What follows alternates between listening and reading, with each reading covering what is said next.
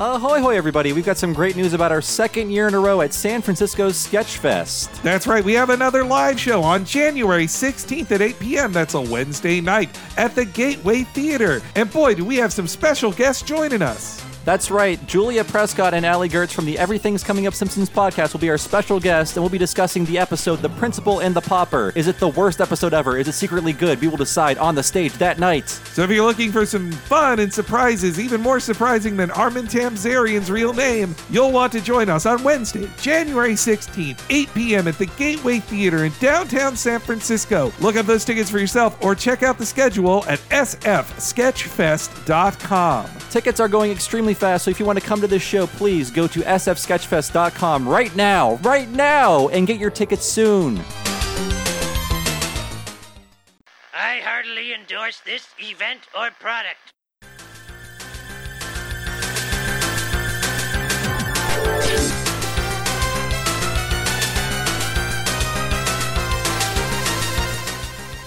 Ahoy, hoy, everybody. Welcome to Talking Simpsons, where the truth is harsh and disturbing. I'm your host, Hourglass Enjoyer Bob Mackey, and this is our chronological exploration of The Simpsons. Who else is here with me today? No longer the girliest cadet on this podcast, Henry Gilbert. Female motorist, Kat Bailey. And today's episode is The Secret War of Lisa Simpson. Lisa, if you ever want to quit and come home, I'll be here in half a jiff. I want to quit and come home. I want to quit and come home. Honey, I heard you the first time. Today's episode aired on May 18th, 1997, and Henry will tell us what happened on this mythical day in real world history. Oh boy, Bobby, love is in the air because Sly Stallone married his Jennifer Flavin, who is still his wife 21 years later, and Matthew Broderick and Sarah Jessica Parker also got married. And finally, the world is bopping away to mm bop at the top of the charts. Finally, music has reached perfection. I like Hanson. They're And fine. Everybody was always kind of going after Hanson and being like, "Oh, they look like girls. They got really long hair, etc." But uh, they're cute teenage. I'm not one to talk, so. Yeah. They, uh, as Space Ghost himself pronounced, they have girl hair. Beautiful girl. They're hair. beautiful men like deer.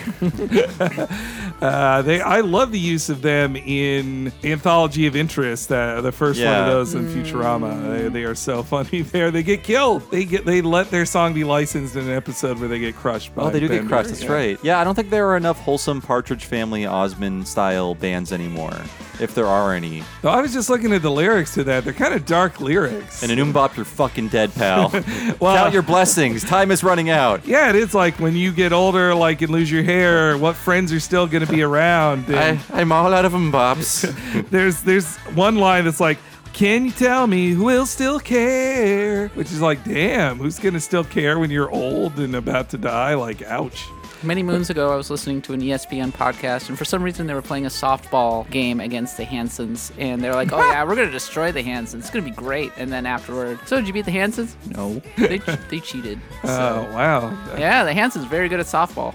If they're Mormon type kids, they seem like the ones who do a lot of team sports together in softball. so wait, it, it was Splitsville for Matthew Broderick and Sarah Jessica Parker. I believe they're still together. Oh, for I some think. reason I thought they broke up. Well, I think they live very separate lives, Yeah. perhaps, but um, they're they're still together. This episode, I want to say that the first time I looked this up was five minutes ago. This episode's title is based off of The Secret War of Harry Frigg. We all love that movie, don't we? Oh, okay. Paul Newman classic. It's that and The Great Escape. Oh wow! I Yeah. do not. I've never heard of that movie. I didn't know that until now, so I just want to put that out there. I always get it. I it gets me thinking about the Marvel Comics classics Secret War. Oh man, that's the one with the aliens, right? Uh, that's and one- Venom showed up. Uh, yes. Well, Yes, the I got it right. Suit, the symbiote suit that Spider-Man will wear that becomes Venom. But yes, yeah. Yes. that is that is it. It's the one where they all get put on an island on a planet and they fight. Yep. Is that the one? It basically was created for a toy set. They wanted to sell He-Man style toys of all the most popular figures. So they created a tie-in comic, which basically just has God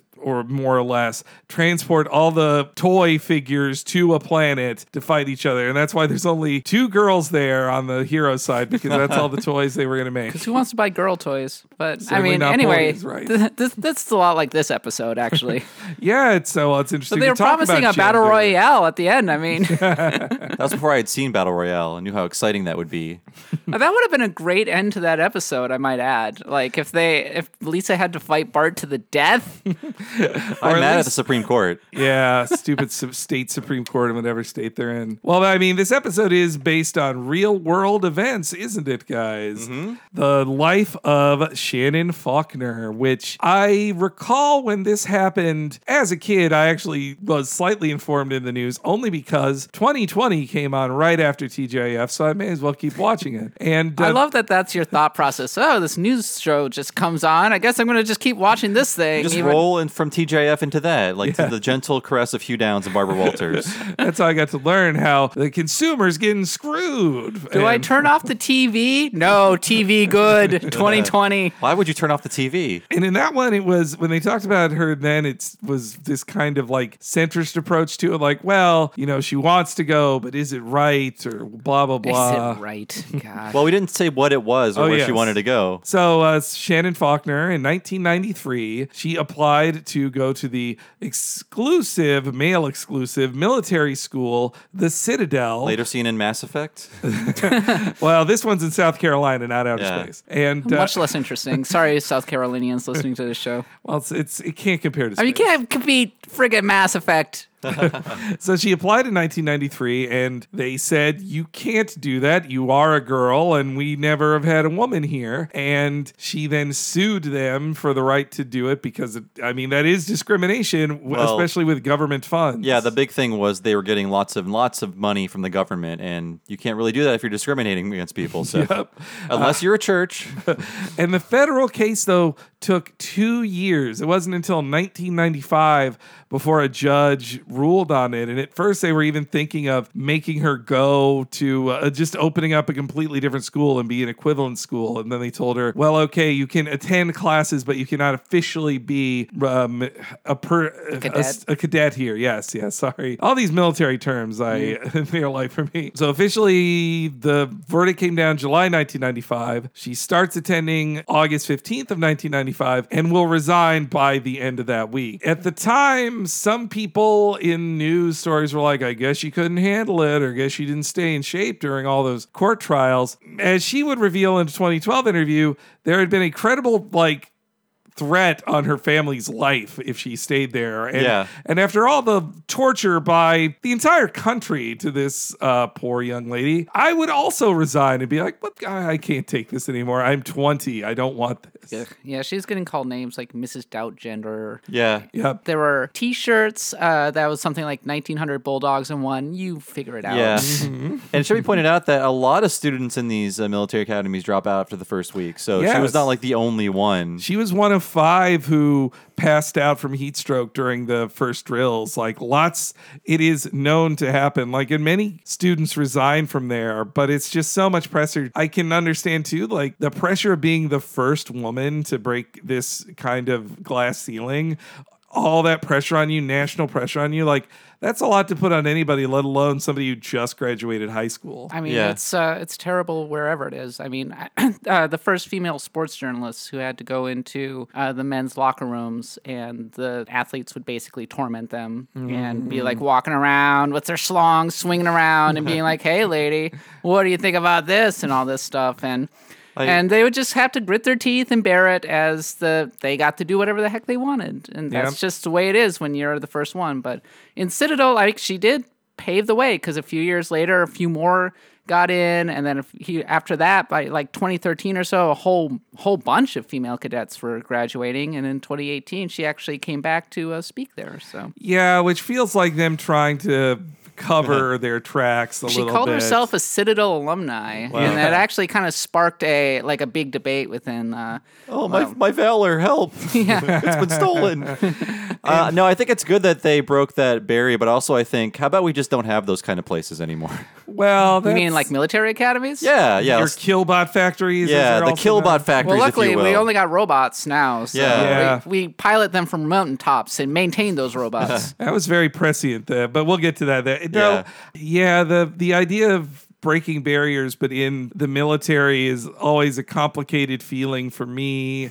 Uh, because, well, uh, so I'll just say this for like gay service members that it is bullshit that anybody should face discrimination. And if hmm. you want, and if you are openly gay and want to serve, the government shouldn't stop you from doing that. Oppositely, though, I'm a very like anti-war type person, so I would never join the army. Also, physically, I would not want the demands of the army. So for all those reasons, I wouldn't join the military. And I am kind of like, well, why do you want to join, gay person? Like, the, but I mean- I don't want to judge. I I won't judge them, but it's just that that is the complicated relationship I have for that. I mean, right now it's uh, about transgender people. Yes, and you look absolutely. at you look at these people who are like very clearly really enjoying the military, and they're Mm-hmm. like, "What? I'm, I'm transgender. I'm in the military. I like being in the military. I like doing this job. Okay, cool, cool. Mm-hmm. Actually, one of my best friends is in the Navy still. She's in the Naval Reserves. Uh, She just got out a while ago, and I mean, she is a very unassuming, like kind of nerd. She likes Pokemon and that kind of things, but she came from a military family. Her father was a military person. Her grandfather was a military person. She was going to be in the military too, and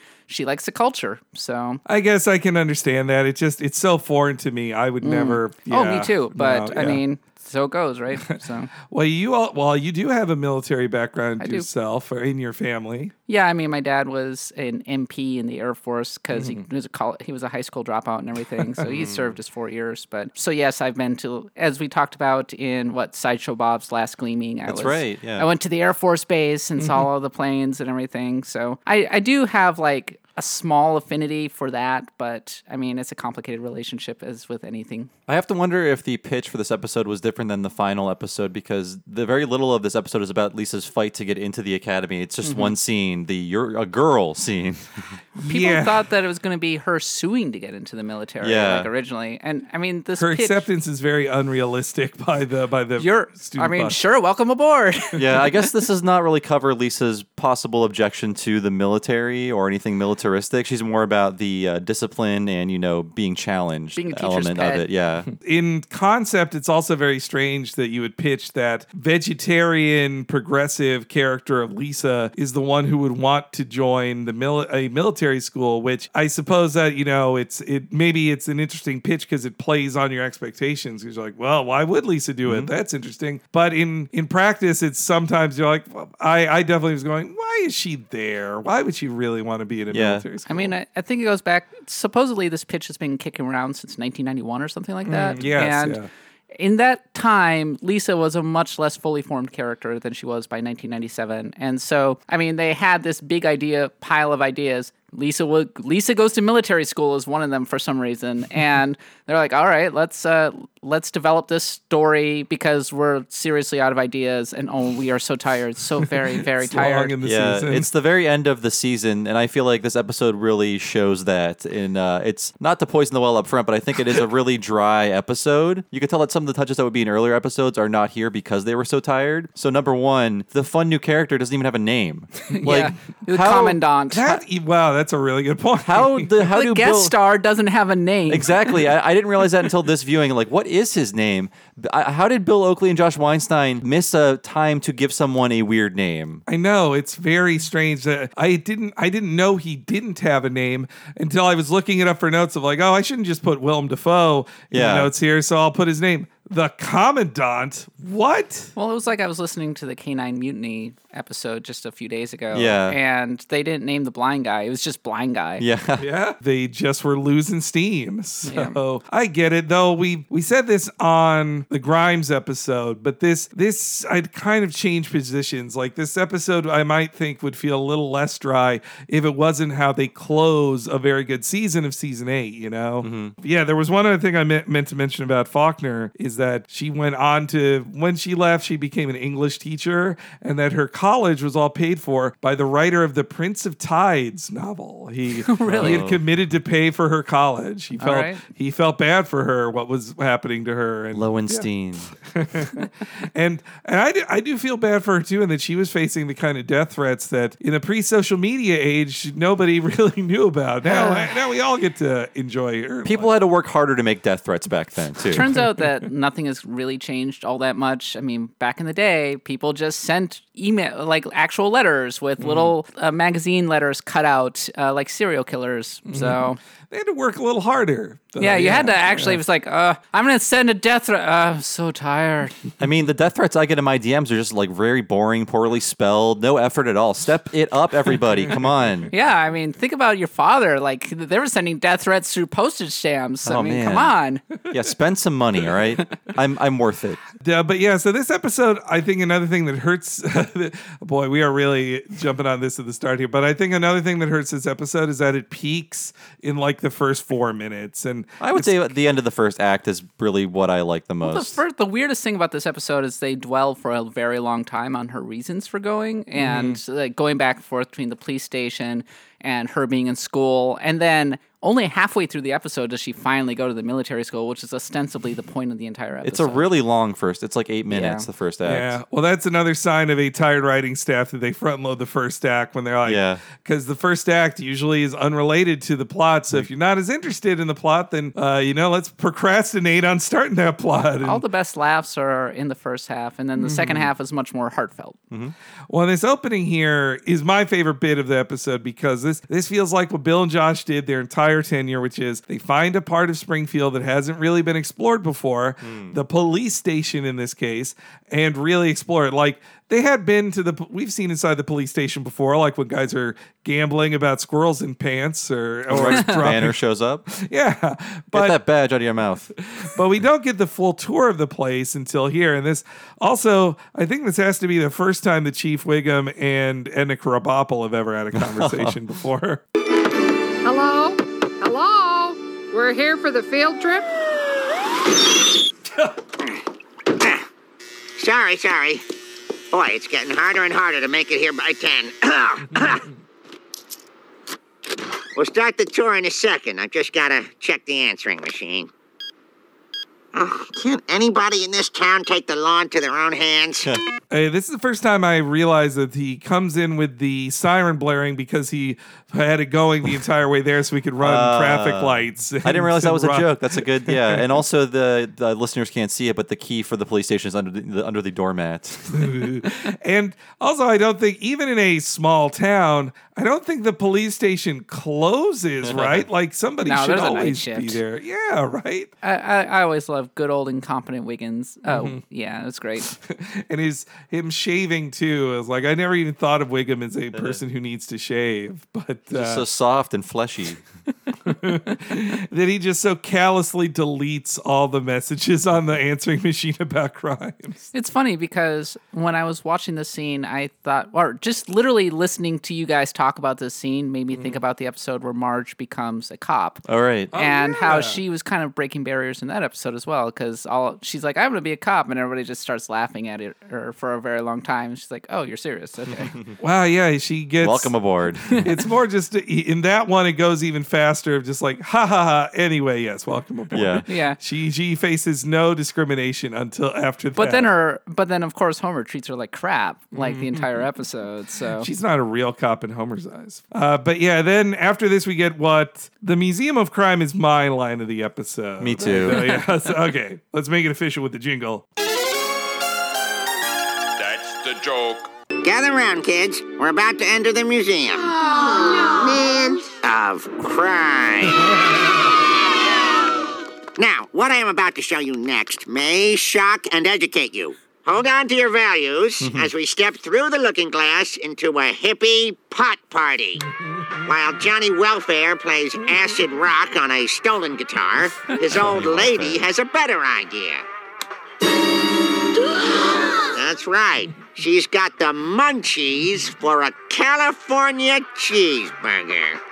What ah. episode was it that Joe Friday and all them come onto The Simpsons? Oh, Mother Simpson, right? Yes, yeah. I used to watch Dragnet back in the day. Yes, I did. And I think I did too. And they were always like, I, at the time, I did not appreciate that they were busting hippies and everything. so this is very much like that. It's like, oh, the hippies, they're they're smoking pot. Meanwhile, their kids are drowning in the bathtub. What do you think I, about that? I looked this up. It's a real urban legend uh, that a babysitter. The story is a babysitter took acid and then put the baby in the oven. Uh, Oh, thinking I it was a heard turkey or something. microwave. I'd heard Uh, and microwave. microwave. It doesn't matter. It, it never It's an urban legend. But it shifts actually, it did happen. Uh, there are inc- there are instances of that happening, but it wasn't LSD. It was like Mm. one was like a three year old put his like uh, baby sister in the oven while their mom went out to get a pizza or something like that. dark. Uh, one person was drunk, another person had mental problems, so there was never LSD involved. There's at least uh, Wikipedia. If you want to go to the baby uh, microwaving section on Wikipedia, there's three entries. no, Uh, no, I don't think I will. Come Thank on, you. guys. I'm going to put a link in the notes. Uh, I, I heard that urban legend first from the comic Dork by Evan Dorkin because he had a whole thing about this urban legend and how how attractive it was to kids in the 70s to tell because it was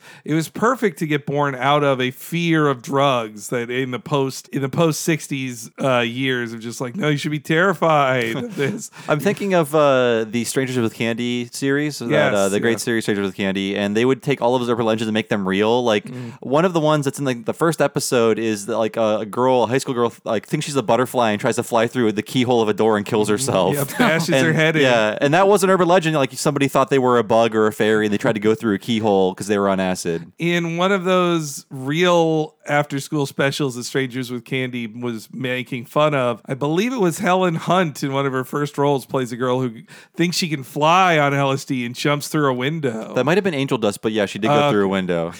well, I love California cheeseburger as Yeah. the name too. It's so great because it implies the fear of California in general. like- Californians eat babies. yeah. Oh boy, I've been flying a lot recently and flying back to California a lot. And I usually will get a drink, you know, before the flight. And boy, there was a lot of talk about how much people hate California, how afraid they are, how they don't want to go there. Ooh, California. It's a big state, everybody. There's assholes there. Yeah. You can hang out with them. if you really want, just go to Fresno. It's cool. Yeah. the best economy in the country and the best fruit and vegetables. Oh The no. best uh, weed, bro. Ah, and also, we have a police state too. You can be, Yeah. come on. I love about the barely hidden politicization of this Museum of Crime too. Johnny This- Welfare. Johnny Welfare. Well, I mean, I love how outdated it is. That's the Mm. funny part. Is like, I mean, it's from the '60s, right? But it's in this episode, it's the '90s. That's like 30 That- years after friggin' hippies. That so- installation has been there for a while. I mean, you're. I told you I was watching Dragnet on Nick at Nite Yes. in and going, whoa, hippie, hippies, okay, whatever. Like, I mean, we didn't have friggin' hippies were our parents by then. So I love how that ridiculously long spliff is taped to the face of the mannequin too. That's uh, So on the Museum of Crime front, I actually went to a Museum of Crime when I was Oh, in school. really? Yeah, but this one was actually the it was the liquor smuggling tunnels under St. Paul. Oh, that's cool. yeah, which is where all the gangsters are. Because apparently in St. Paul, the mayor had a deal with all of the gangsters, like John Dillinger, all that. Come to our city, we'll give you safe cover. You can do all the bootlegging you want, but you had to do all commit all your crime in Minneapolis. So. Go Yeah. across the river for that, buddy. So we got to go see all the old gangster tunnels and hear stories about how like Dillinger like was stealing things in St. Paul and all that, and all the Chicago gangsters were hanging out in the Twin Cities. It was rad. So. that's fun. Man. Yeah, that was actually a fun museum of crime. closest I had to this was the, which I'm sure both of you guys had too, of the cop coming to your class for Oh, yeah. dare and giving you these kind of scary stories as well. They actually brought in somebody who was in rehab for us. Oh man, we didn't Who get got to that. tell us all the scary stories about being a drug addict? Our cop just told us about how he had stopped smoking because he, he had a heart attack or something. And then he also, the one part I really remember, this had almost nothing to do with dare and only about fearing the police. It had nothing to do with drugs. But he told one student to flip him off and walk by him and call call him a pig. And the student was so scared. He's like, uh, he, he like half lifted a middle finger. It's like, here, hey, pig. Hey. and he walks away. I smell bacon. And the dare officer then stopped and he's like, Did you know actually a middle finger in old Roman times meant a good thing? And being called a pig means, I was like, That's not how you would What? actually react to that. What? Actually, when I'm told I smell like bacon, I th- I enjoy bacon. It's a compliment. God. That was, it was really just about intimidating us. And uh, there's friends of the show, Citations Needed, had a really good podcast just recently about cop propaganda like that. California Cheeseburger, one of my favorite lines. and uh, just how fake that baby is and how the giant, like, unhinged jaw of the hippie girl, too. With the with the hoagie, with the hoagie bread and everything. Oh, That's yes. I wonder if they wanted to get a licensed song for that scene though. I mean, how? When do you think that exhibit was built? That exhibit must have been around since before Wiggum was Maybe actually the in charge. 70s. I would bet Nixon era that Yeah. got built, and it's just obviously they wouldn't get new money to change the Museum of Crime, which that takes up a lot of space in this uh, this police station too. Probably could be used better. I It's, think. I mean, it just exemplifies Wiggum's incompetence because he has this museum of crime, but he hasn't actually updated it to things that we were scared of in the 90s, like black people. That's uh, well, that would Or, be yeah, too gangs, overt. gang violence. There we go. Super predators. Actually, that's another of my favorite running Simpsons gags where when he goes to the museum aw, of crime, yay! Yay! It's when you get the perfect reaction from kids, like of of a, the delivery of something like this is going to surprise you and I say of crime, and then they all give you the exact Yeah. reaction. I mean, come in. If that, if you had been in that class and you were that age, you would have cheered. I mean, museum I- of a crime. That's fun. Uh, I would have uh, I would have gone with the flow of being in the police station. Sure, yeah, that's true. I just remembered something that happened to me. We had a sort of a scared straight thing. It wasn't like prisoners talking to us, but we took a field trip to juvenile detention center. Whoa. And now that I think about it, that's incredibly fucked up that they did that to us. Like you, you could be like these asshole dropouts. Yeah. Sorry, kids. Uh, it'll get I better. mean, you were growing up in Youngstown. but uh, I was on the good side of the tracks. Oh, they there had you to go. make sure you stayed that way. Yeah. you didn't get in with the wrong crowd. I was paying. wink. My parents were paying money to send me to private school. I don't think I was in any danger of uh, actually uh, joining a gang. Although they were so worried about that. I mean, well, because the news told them so. Like you're all joining violence gangs. That's just how. Oh It yeah, many violence gangs. Uh, meanwhile, Lisa couldn't be more bored, and this is like the laziest Miss Hoover has ever been. I think the uh, it's really well observed that those educational film strips would end with a bad stop motion. The end. Yeah, I like that a lot on Sand, and that this clearly propaganda for Sand. They admit that it makes Propaganda low. for sand. They admit it makes low, grade, Low-grade windshields. windshields, That's bad propaganda. You should be saying you make good windshields. And uh, then they start up the trip to the moon. The moon. For several years, she has fascinated many. But will man ever walk on her fertile surface? Democratic hopeful Adlai Stevenson says so. I have no objection to man walking on the moon. By 1964, experts say man will have established 12 colonies on the moon, ideal for family vacations. Once there, you'll weigh only a small percentage of what you weigh on Earth. Slow down, Tubby. You're not on the moon yet. the moon belongs to America and anxiously awaits the arrival of our astromen. Will you be among them?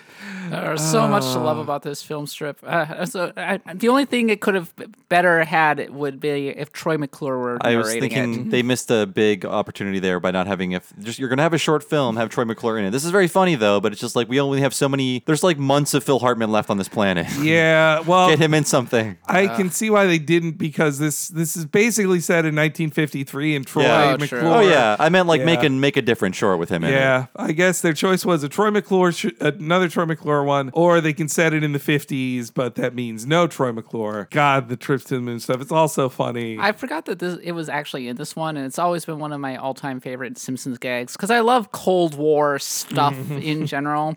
I love that it's it was made in 1952, which was like five years before Sputnik got launched. I love that it's Department of Moon. I love that. I, I love the by I missed that. 1964 we will have 12 colonies, colonies. which I, mean, I like the moon dad catching a moon babe while fishing. and the the ear the moon belongs to America. That statement too. I like it a lot. And Adlai Stevenson is just inherently funny because he was the Al Gore of the 1950s, which is to say that he was a great man actually, and he was he was the one during the Cuban Missile Crisis who said, "Don't wait for the translation, answer me here," to the Russians. Oh wow. Yeah, like he was actually kind of a badass uh, in that particular sequence, but he was not very good at running a political campaign, which uh, made him a lot like Al Gore and Hillary Clinton. So He he lost to Eisenhower twice, which he lost to the celebrities. He lost to Eisenhower, and then in 1960, he was like, "I really hope that they'll give me the nomination. Come on, ask me about the nomination." They're like, "Adlai, no." He lost the future Stinging and Battery Show guest Ike Eisenhower. Yes, yeah. Let's get busy. I mean, if you've got John F. Kennedy looking at you in the face, uh, him versus a milk toast balding guy who already lost twice,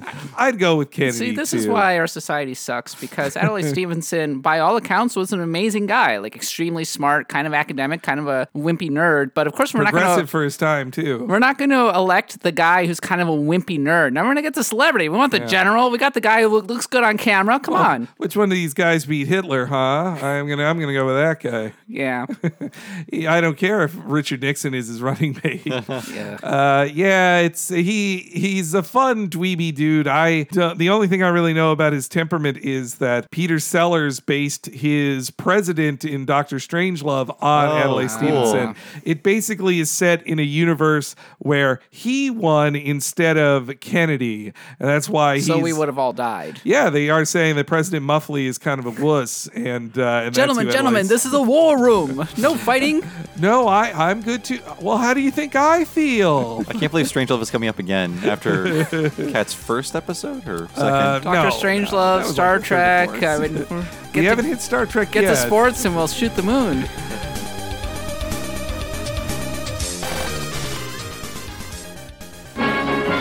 The Simpsons will be right back.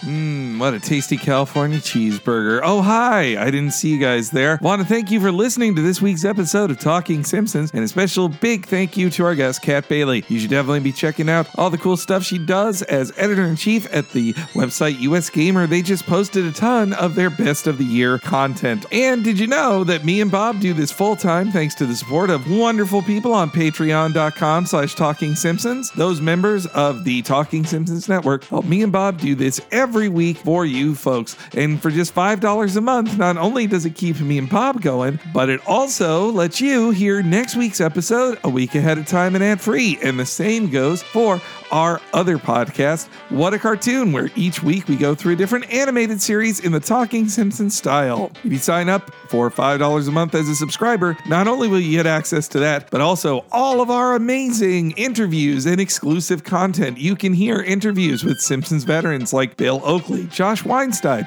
Mike Reiss, Dan Greaney, David Silverman, Mark Kirkland, Nell Scovell, Mimi Pond, and so many more. And for $5 subscribers, you'll also get to listen to our exclusive limited series on there as well, such as Talking Critic podcast, where me and Bob go through every episode of The Critic, including those webisodes, and Talking Futurama, where we went through the entire first season of Futurama for you listeners. And you can find all of that only at patreon.com slash talking simpsons. And at $10 a month, you'll get access to our monthly What a Cartoon Movie podcast, where you can hear me and Bob talk about a different animated film each month, like Batman Mask of the Phantasm and Kiki's Delivery Service. Consider becoming a subscriber to the Talking Simpsons Network today and visit patreon.com slash talking simpsons.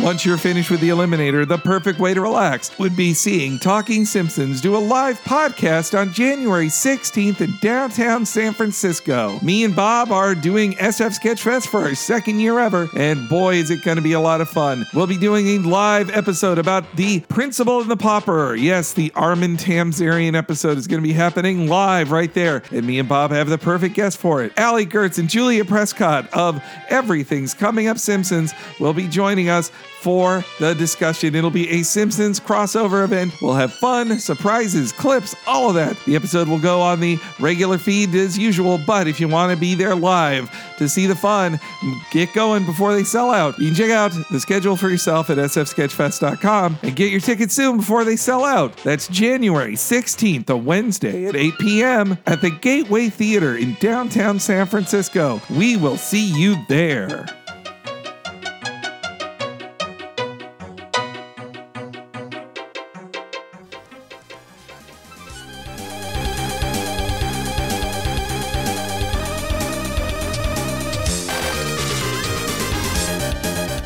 And uh, also, the imagined moon 100% reminds me of the Whalers on the Moon section. Oh, too, for yeah. sure. The moon is just inherently funny. I mean, we were talking about Aqua Teen Hunger Force in another episode. Them saying we're from the moon. Oh, that's immediately funny. The moon. It's hilarious. The There moon are is 5,000 dimensions on the moon.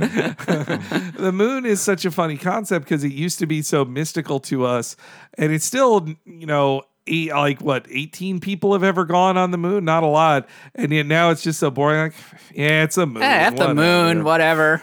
I'm interested in Jupiter. The moon's boring. when the film strip ends, Hoover's just gone. She just abandoned 30 children at school. She gets no like- exit line either. It's like when the strike happened and she was like, "Go home, children." this time she couldn't even be bothered to do that. It's shocking. she really hates her job. I just- Yeah. I feel bad for her. I've never had a teacher who hates her job that much, Hmm. thankfully. She seems too bored to even try to be funny in this episode. Well, when you're that poorly paid and all of your children are that dumb and seemingly you're teaching the same grade over and over again until the end of eternity. And you're also dealing with like uh, untreated mental stuff that's causing you to think you have Lyme disease. Do you think Springfield's hell because she's just stuck teaching that same class forever? Uh, well, yeah, they've they've graduated. This is one of their many graduations from a, Yeah. a grade. It's the third too. one by my I mean, count. Krabappel did go to heaven, so she's fine now. Okay, that's Aw. true. She's free. Rest She- in peace. She escaped the uh, mortal coil. uh, but this is another of my favorite lines here. I had forgotten that this was the scene where Skinner talks about uh, less intelligent students. Where's Miss Hoover? Hey, her car's gone. Maybe she drove to the moon. Good Ralph line. It's not my nature to complain, but so far today, we've had three movies, two film strips, and an hour and a half of magazine time. I just don't feel challenged. Of course, we could make things more challenging, Lisa, but then the stupider students would be in here complaining, furrowing their brows in a vain attempt to understand the situation. I really enjoyed magazine time at my schools. I mean, we didn't have magazine time, thankfully, but we did have book reading time. So step above, I guess. But you couldn't read comic books though; they had to be real books. So really, I had you couldn't re- read Matt. I mean, we just read Not in my Goosebumps, and those are barely. Books. I mean, those are technically still books, though. Those Yeah, are the trick. I could read a Goosebumps book in one like sitting. yeah. Same with uh, a Teenage Mutant Ninja Turtles prose adventure I read, where they went into outer space. A prose adventure. but I don't think it was actually called that, but it was. I'm just saying it was one of those ones where like there's a there's a drawing every 20 pages, but then otherwise it's all writing about the turtles in space. Well, we all talked about being obnoxious gifted kids or a lot on this podcast Yes. before, and I remember just um, because you would go to your special like outside of the school gifted uh, trailer that you had to do Yeah. your stuff in and play Carmen Sandiego in, and the then gifted trailer. I the love gifted that trailer, yes, uh, that was just outside of school property because you were too smart to be uh, on school grounds, I guess. But Mm-hmm. and then when you go back to normal classes, you you get a test in a period, and then you have like forty minutes of that period to like read a book. Like, oh, I'm done with this test, and like I'm looking at the kids like, you're still doing this. How dumb are you? Yeah. I, you know, gifted classes were a blessing and a curse, I think. I am glad I had them because I would have been very unchallenged in classes. When I, I got to go into gifted classes because I just could do the multi, when they introduced addition, subtraction, and then multiplication, I just did it instantly. All the other kids couldn't do it uh, that fast. And that's when they started letting me apply to the, or they accepted me in the gifted program. But then after I did it, it was just like, well, this gave me too much like uh, too much confidence, honestly, or at least not confidence, expectations, and they also, you know, put a target on you a little bit of just like, well, this kid thinks he's better than you, huh? Get them up some guff. Well, it just goes to show what a bummer our school system is. That Lisa really is actually extremely gifted and totally deserves to be challenged as much as she can. But of course, she can't be because there's no budget and the teachers are poorly, uh, extremely underpaid. I mean, she's borderline a college student, like based on how much she's able to do. So She will later be able to pose as a college student because of how much knowledge. That's she right, has. yeah. I mean, when I was in high school, there were people who were literally going to college and getting college credit because they were like they were just so far beyond any of the major classes that were being offered at our school. I was lucky at my high school they had AP classes, so I could take AP for English. I mean, we had AP classes. I'm saying that they were so Just- good that they were wow. literally just like, we're going, she's going to the university, she's taking chemistry there. Wow. Yeah. man. I, something I don't, as an ex gifted kid, something I don't like in online communities now is just the idea of like, well, by being smarter than everyone, I'm better, or just this hmm. kind of elitism, or just also this obsession with IQ points. No one gets Rick and Morty like me. I, yeah, I hate that shit. Like, The burden of being intelligent. And so this kind of joke is a little snobbish now. I don't like it as much, but I do really love how Skinner just like almost his pity for the unintelligent kids, like furrowing their brows in a vain attempt to understand what's going on. Well, the joke is on Skinner because he doesn't care. He doesn't care about Lisa. He doesn't care about the kids who are struggling. He Mm-hmm. just doesn't care. Though this also does come from a very kind of uh, fountainhead way of saying, like, well, we have to keep everybody the same. Yeah. Like, which uh, that's, I would think that is. Wait, the- is that the Fountainhead? Because uh, you would think that Lisa would be the one. There's like, we got to raise Lisa up because she's amazing. Well, the enemies, that is the final message of the Fountainhead, Ah, but the villain in the Fountainhead says that if a blade of gla- grass grows too tall, you have to cut it down. It's the same, we have the same principle here. Can't dri- build too high. I learned that from the Fountainhead parody they did in The Simpsons in Mm. one of their storybook episodes, which Lisa does preface by saying, We're going to read an Ayn Rand book. She influenced modern republicanism. that sucks. Uh, but anyway, yeah, the I do like the line of him just hating his dumber students, which he could he could try harder for to let them learn something. But It's funny because Skinner really likes, uh, on the one hand, being the principal is his whole identity, also being the son of his mother, I guess. But Mhm. uh, but on the other hand, he's extremely cynical about it. he doesn't really care. Uh, Some days he cares a lot, other days he doesn't well, care. he's just so a really boring guy. Mhm. So what else is he gonna do? I guess I guess this is my job, and I mean this is very important to me, and I want to be a very good principal. But screw these kids. Though Also, he's a member of Mensa, so maybe that's where his intellectual snobbishness comes from too. you know? Oh, you're right. Yeah. Revealed later. Uh, so, meanwhile, Bart and the rest of the kids learn about the Comru. We're now in the communications room or the comm room. Uh, this is a police radio, the single most important piece of equipment in the comm room. As you can see, some of the boys like to put their banana stickers all over it. Uh, there's Chiquita, there's Del Monte, there's a Bananco, Gorilla's Choice. now, uh, everyone follow me to my chair, where I just need to get off my feet for a few minutes. Ah. Oh, I won't be getting up soon. Standing just- for two hours made I, him. I just got that joke about the com Comru. I didn't get it till this one I, either. Yeah. I didn't even hear that until uh, this clip that he was uh, also abbreviating room. It's so.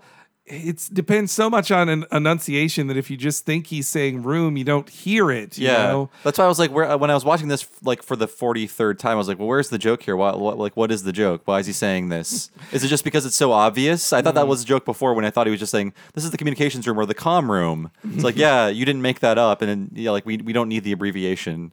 So com room makes it the first three letters of each word, so which which is very confusing. And I also love those banana stickers. They're all really good, well designed. Bananco, I think Gorilla's Choice. Gorilla's Choice is my favorite. The red and blue gorilla, uh, red, white, and blue gorilla. It's just a cool. I'd buy a sticker of a Gorilla's Choice banana sticker for sure. Somebody spent a lot of time designing those banana stickers. That's what they get paid the big bucks for uh, in the production side of things. I wanted more names. They don't really have more names visible than what's listed. Hey, you know, in an episode where they couldn't name the guest star character, I'm happy Yeah. that they could think of those many bananas. they sure names. didn't spend hours agonizing over the name like they have on shop titles or whatever. Yeah, that's true. well, yeah, yeah, you're right. They named like four banana companies, but they couldn't name the, the character in this episode.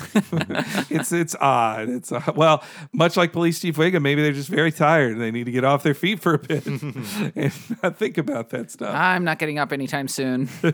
I uh, I wish that we'd seen it though. One of the funniest things always is the uh, Wiggum uh, just trying to get up on his own strength and can't. and uh, now, actually, I I meant to say during the moon thing, this this making fun of uh, overweight people reminded me of the uh, the the the meanness of the joke to the fat kid. Also, is so great. Oh, yeah. it's just like in '50s stuff where they would make fun of overweight kids, which you could never do. It's it's mean and irresponsible, but in an old Disney thing, they just do that. Yeah, fat kids love Armour hot dogs. I love how long it takes Bart to figure out he wants to do the thing with the mi- Looking back and forth. back and forth, and back and forth. And uh, I also love the kid math of it, which is. Well, if this megaphone doubles up the sound of another megaphone, then exponentially louder these megaphones shall get, if I may talk like Yoda. um, but that is not how it would happen in reality. You're telling me this is made up? It is. What? They just they just made it up for a cartoon. I can't take Simpsons seriously anymore. We could have all assumed this isn't actually how it would work, but I knew when I was like 15 watching this, man. But how would we really know until a YouTube scientist tested it out, guys? This wasn't on a MythBusters? You know, it may have been. I but I know this was tested in 2017 by the YouTuber The Backyard Scientist in a video that has 18 million views. So oh this my this went God. pretty viral. He paid for all those bullhorns. For Thank sure. God for YouTube. So he bought 10 bullhorns, lined them all up, though I will say, not hanging on their own. There's a little space between each of them. And uh, when he does it, I'm not going to play it because it just sounds horrible. He finds out that it just causes a feedback loop and it's just a ton of very awful feedback to hear. But based on his like sound measuring device on decibels, it only raises it by one decibel from 80 to 81. I mean, it's obvious, but the the final bullhorn in that human centipede you've got going on there, it can only be so loud, no matter how loud the sound going into it is. So Mhm. that's true of every every bullhorn in the chain. Yeah. I've debunked this. Well, here I actually here's his full explanation. So Sandra says it didn't sound any louder down there, but it sounded a lot more distorted. You know, the power supply in there can only amplify the sound so much. And Aha. I think that's what's happening. And instead of amplifying the sound, it's actually just distorting the sound 10 times until by the time it gets to the last one, it's just feedback and garbled garbage. So there, there you go. It's just yeah, power supply can't get any louder. Plus, the sound too in air can't get much louder either, unless you're going to have like a concussive explosion, which is what Bart does. Yeah. And also, I found out that apparently it's easier to amplify sound in water than in, in the air. Much Hmm. easier. You actually that like say if you're if you happen to be by a submarine while it sends out the sonar ping, that sound would kill you. It's that strong. Like yeah, and that's uh, why some people think whales beach themselves is because they hear that sound from sonar and they're like, "Shit, fuck, I'm scared," and they just swim into the out of the ocean. That's that's more things that the guy revealed. Just watch the whole video, guys. Look it up. The backyard scientist. So there. There's the real answer that the megaphones would not work. And he's not a Nazi yet, right? Oh boy, I should have. I didn't do a milkshake duck test on this guy. He's a famous YouTuber. We can't know for sure. He filmed a video with a girl, so that feels like it turns Hmm. down the uh, uh, the chance a little bit. You know who had a girlfriend? better than at least one person then. You know who else had a girlfriend? Uh, Hitler. Adolf Hitler. Oh my God. But not a wife. The connection is proven. And uh, when Bart sets it off, the shockwave that sends him back also really reminds me of uh, the Back to the Future, the start oh of that movie. yeah, yeah, that's right. Okay, cool. And it just testing. Actually, let's let's hear the explosive effect.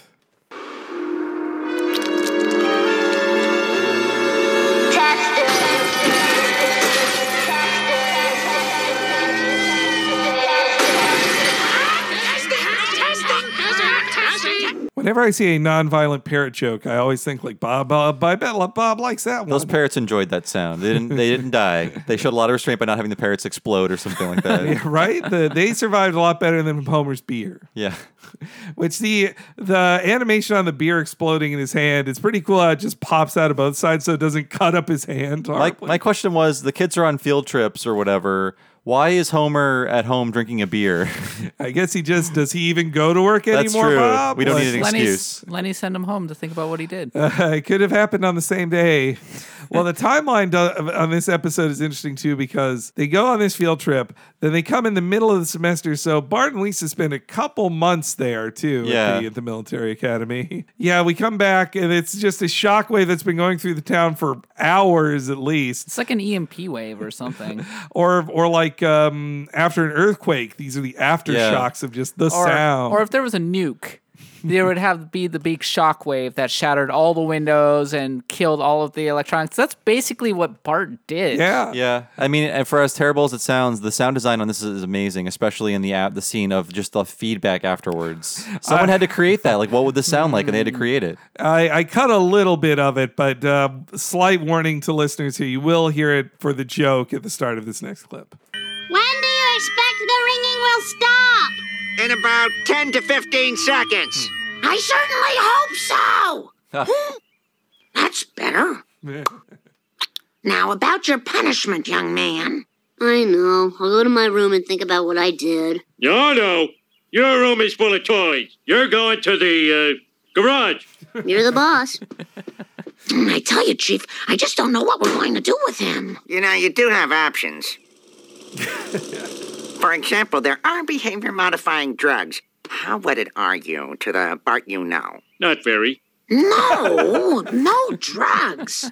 Bart just needs a little discipline. Uh, hey, what about military school? It set my brother straight. Now he owns and operates a famous cave. Hmm, you know, maybe Chief Wiggum is right. Military school is a good idea.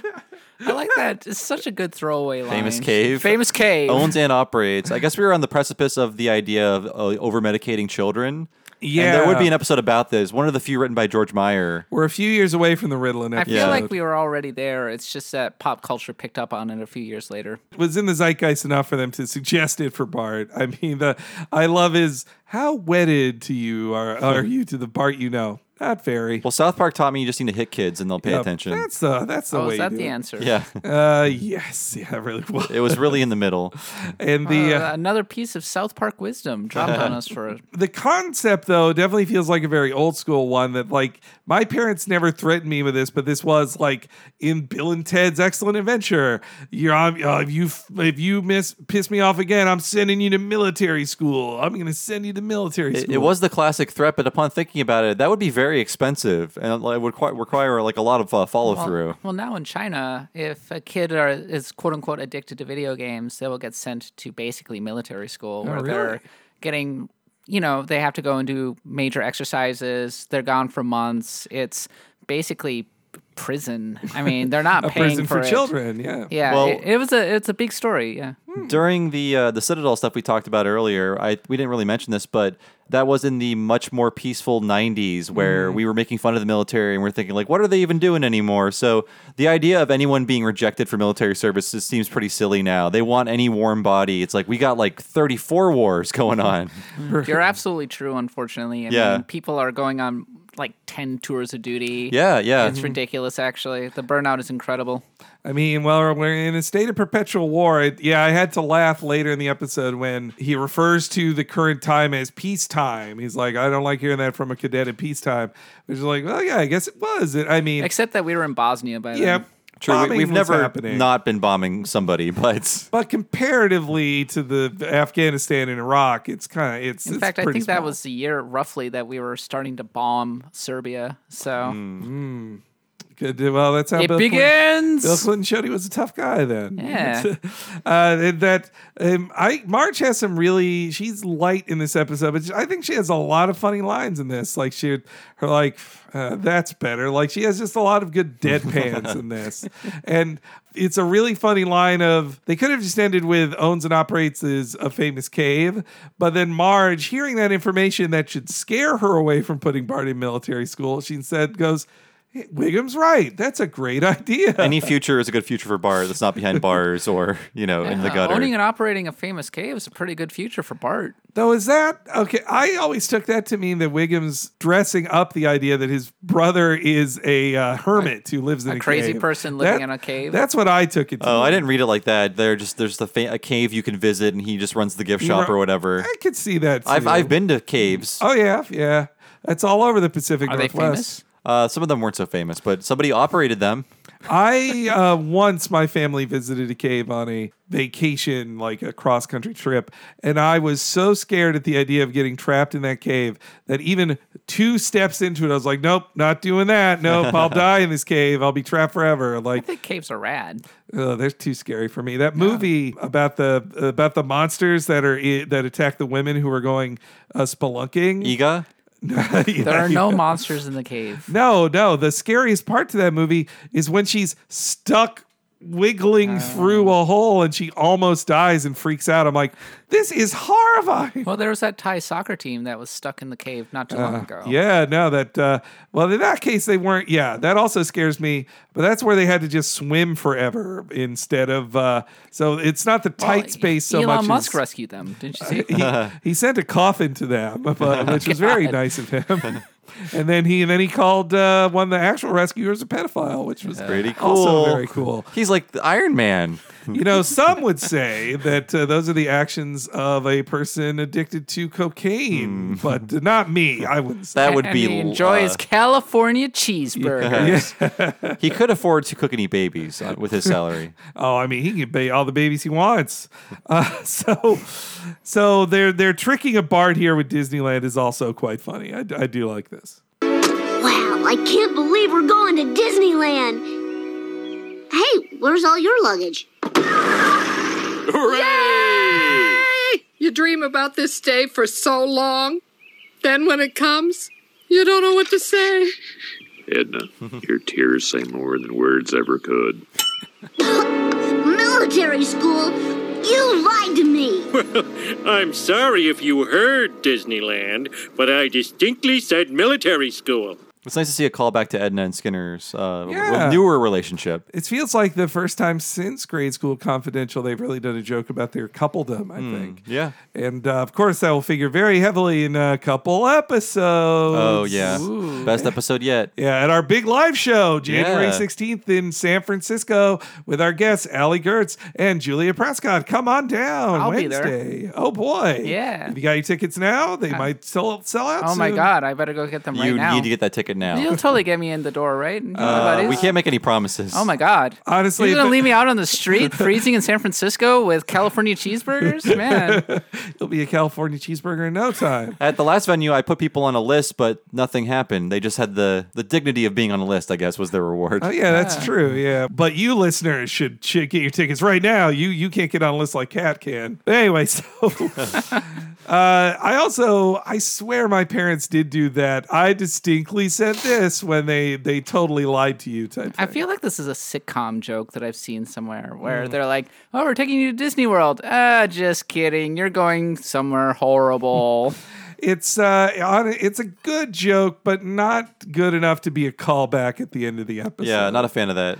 I do like that Bart is so overwhelmed by the excitement of Disneyland that he doesn't notice the obvious tells that no one else is going to Disneyland, and that also Skinner and Edna are right across the street from him watching him leave. He should really pick up on that. There's not a ton of great commentary on this one, but I, I actually do like that Yardley Smith on the commentary goes, How did Bart not see them right across the street? And the animators go like, eh, you know. the car was blocking the way.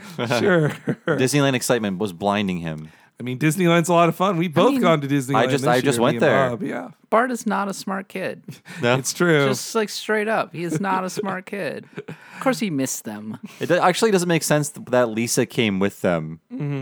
To drop him off, yeah, it's weird. I mean, Yeah. what were they gonna do? Leave him at home? Leave her at home? They could leave Lisa at she home. can babysit others. She Yeah. can babysit herself. I mean, I guess, but it sounds like it was kind of a long drive. Wait, where was Maggie? Was she in the hmm. car? Of course she was. Yeah, Maggie's Somewhere. there too. She has Okay. a she closes the scene with a suck later. Right, okay.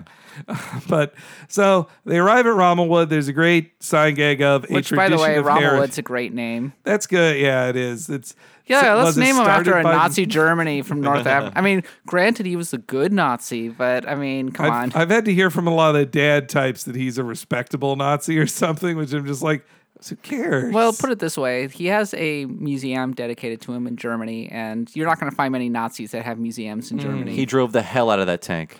Well, in the he- comment. he did try to kill Hitler. Yeah, so. that, they bring that up on the commentary as like their cover for doing a joke about a Nazi. like, well, he tried to kill Hitler. That was their excuse for Matt Groening when he asked about it. he, he's in the room. Maybe they Matt Groening gave them a look like I told you no more Nazi jokes. Founded in 1812, which, by the way, was totally a war that we lost. Mm, well, that we don't like to think about that. That's uh, They did kind of burn down Washington. yeah, but uh, they they were so, they were so afraid they ran away. And, uh, Nobody talks about the fact that we lost to Canada in that war. That was Canada. Well, Actually, we didn't want the White House because it was uh, haunted. no, I never think I, as Americans, they don't really teach you a ton about 1812. I rem- No, because we lost that Yeah, one. yeah. In Canada, I think they take a little pride in that. Like, I was in Vancouver and I went to the Museum of the War of 1812, expe- Whoa. ex- expecting some really good shit talk. You're I no was really citizen looking forward to it. And Canada was like, and now we're best friends with America. And that was a really well fought war. I'm like, come on, come on, Canada, just for once. Good sportsmanship on both sides. uh, so we meet the the commandant. And that's how we'll mold your boy into a productive member of society through an intensive program of push ups and formation marching. Well, it certainly was nice of you to accept Bart in the middle of the semester. Fortunately, we've had a couple of recent freakouts, so that freed up a couple of bunks. Freakouts? If uh, that happens, are we still charged for the entire semester? Our high standards challenge students to reach their full potential. Look at how disciplined they are. They're just like the terracotta warriors of Xi'an. They sure are.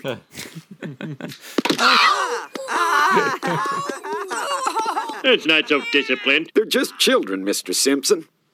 I guess. Truth is beauty. Beauty, truth, sir. They're discussing poetry. Oh, we never do that at my school. But the truth can be harsh and disturbing. How can that be considered beautiful? I sure sucked the fun out of that poem. It's a very Marge line. But a Yeah. good Marge never gets the joke close to a scene line. But throwing rocks at children is feels like a real early jerk ass Homer.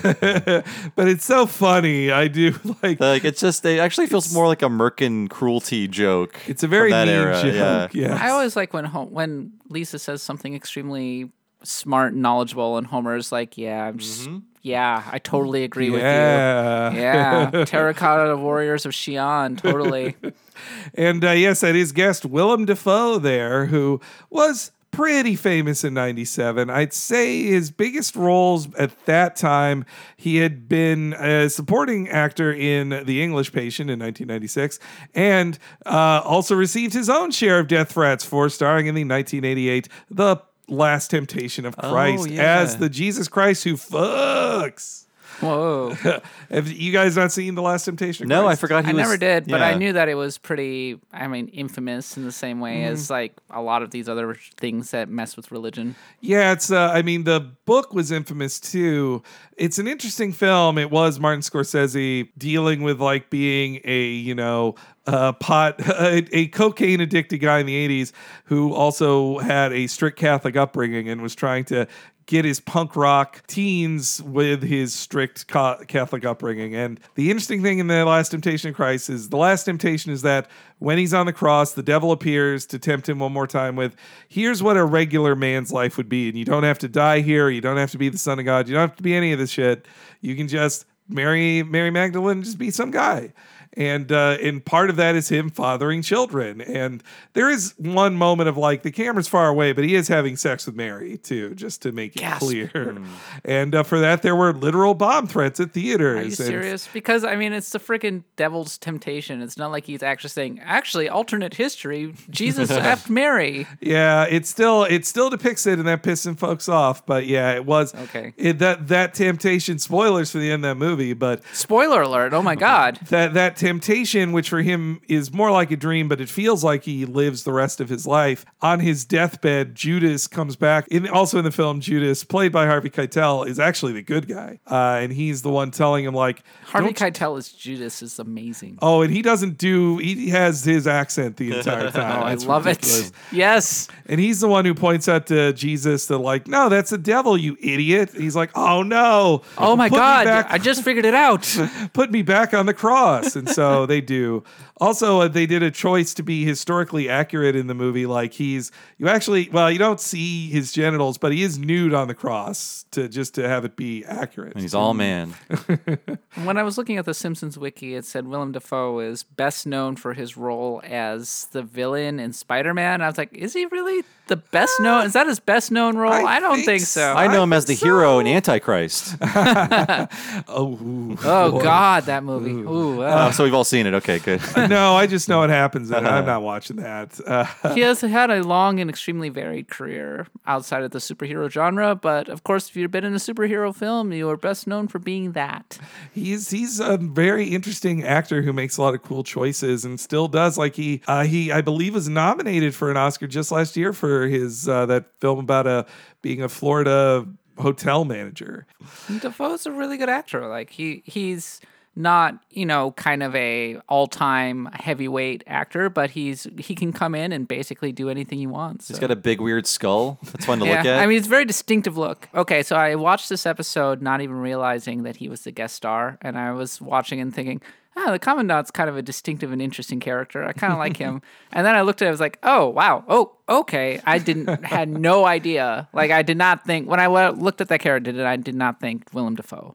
I've heard he was also really good in the, the, the best part of the live action Death Note remake too. Oh, he is in that. Yeah, oh my god. What who is he? Is he the detective? Uh, he's the demon, I think. He's Death Note. Yeah, he's he's He's the note. John Death Note.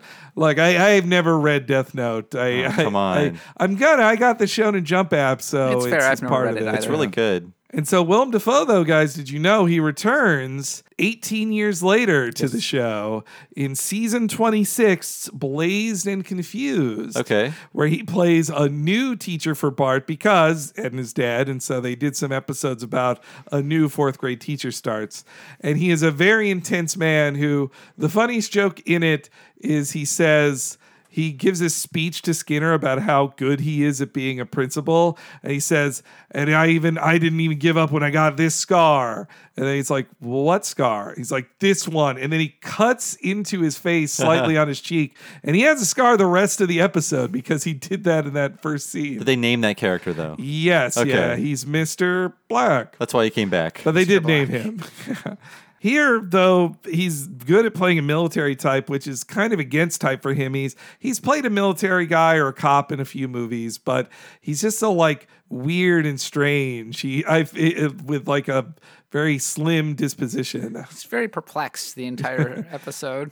Yeah, he's he's not a negative force on Lisa, but he is he's he's kind of dumb, or he needs to be at least a little clueless for multiple scenes in this to work. Because otherwise, they just he should say, "Hey, stop bullying her," or "I also don't approve of this child." Yeah, he's pretty oblivious. I mean, we don't need the typical drill, drill sergeant type. I think that would have been a little boring. So to have he, I think he's the main comic force in the entire second half of the episode.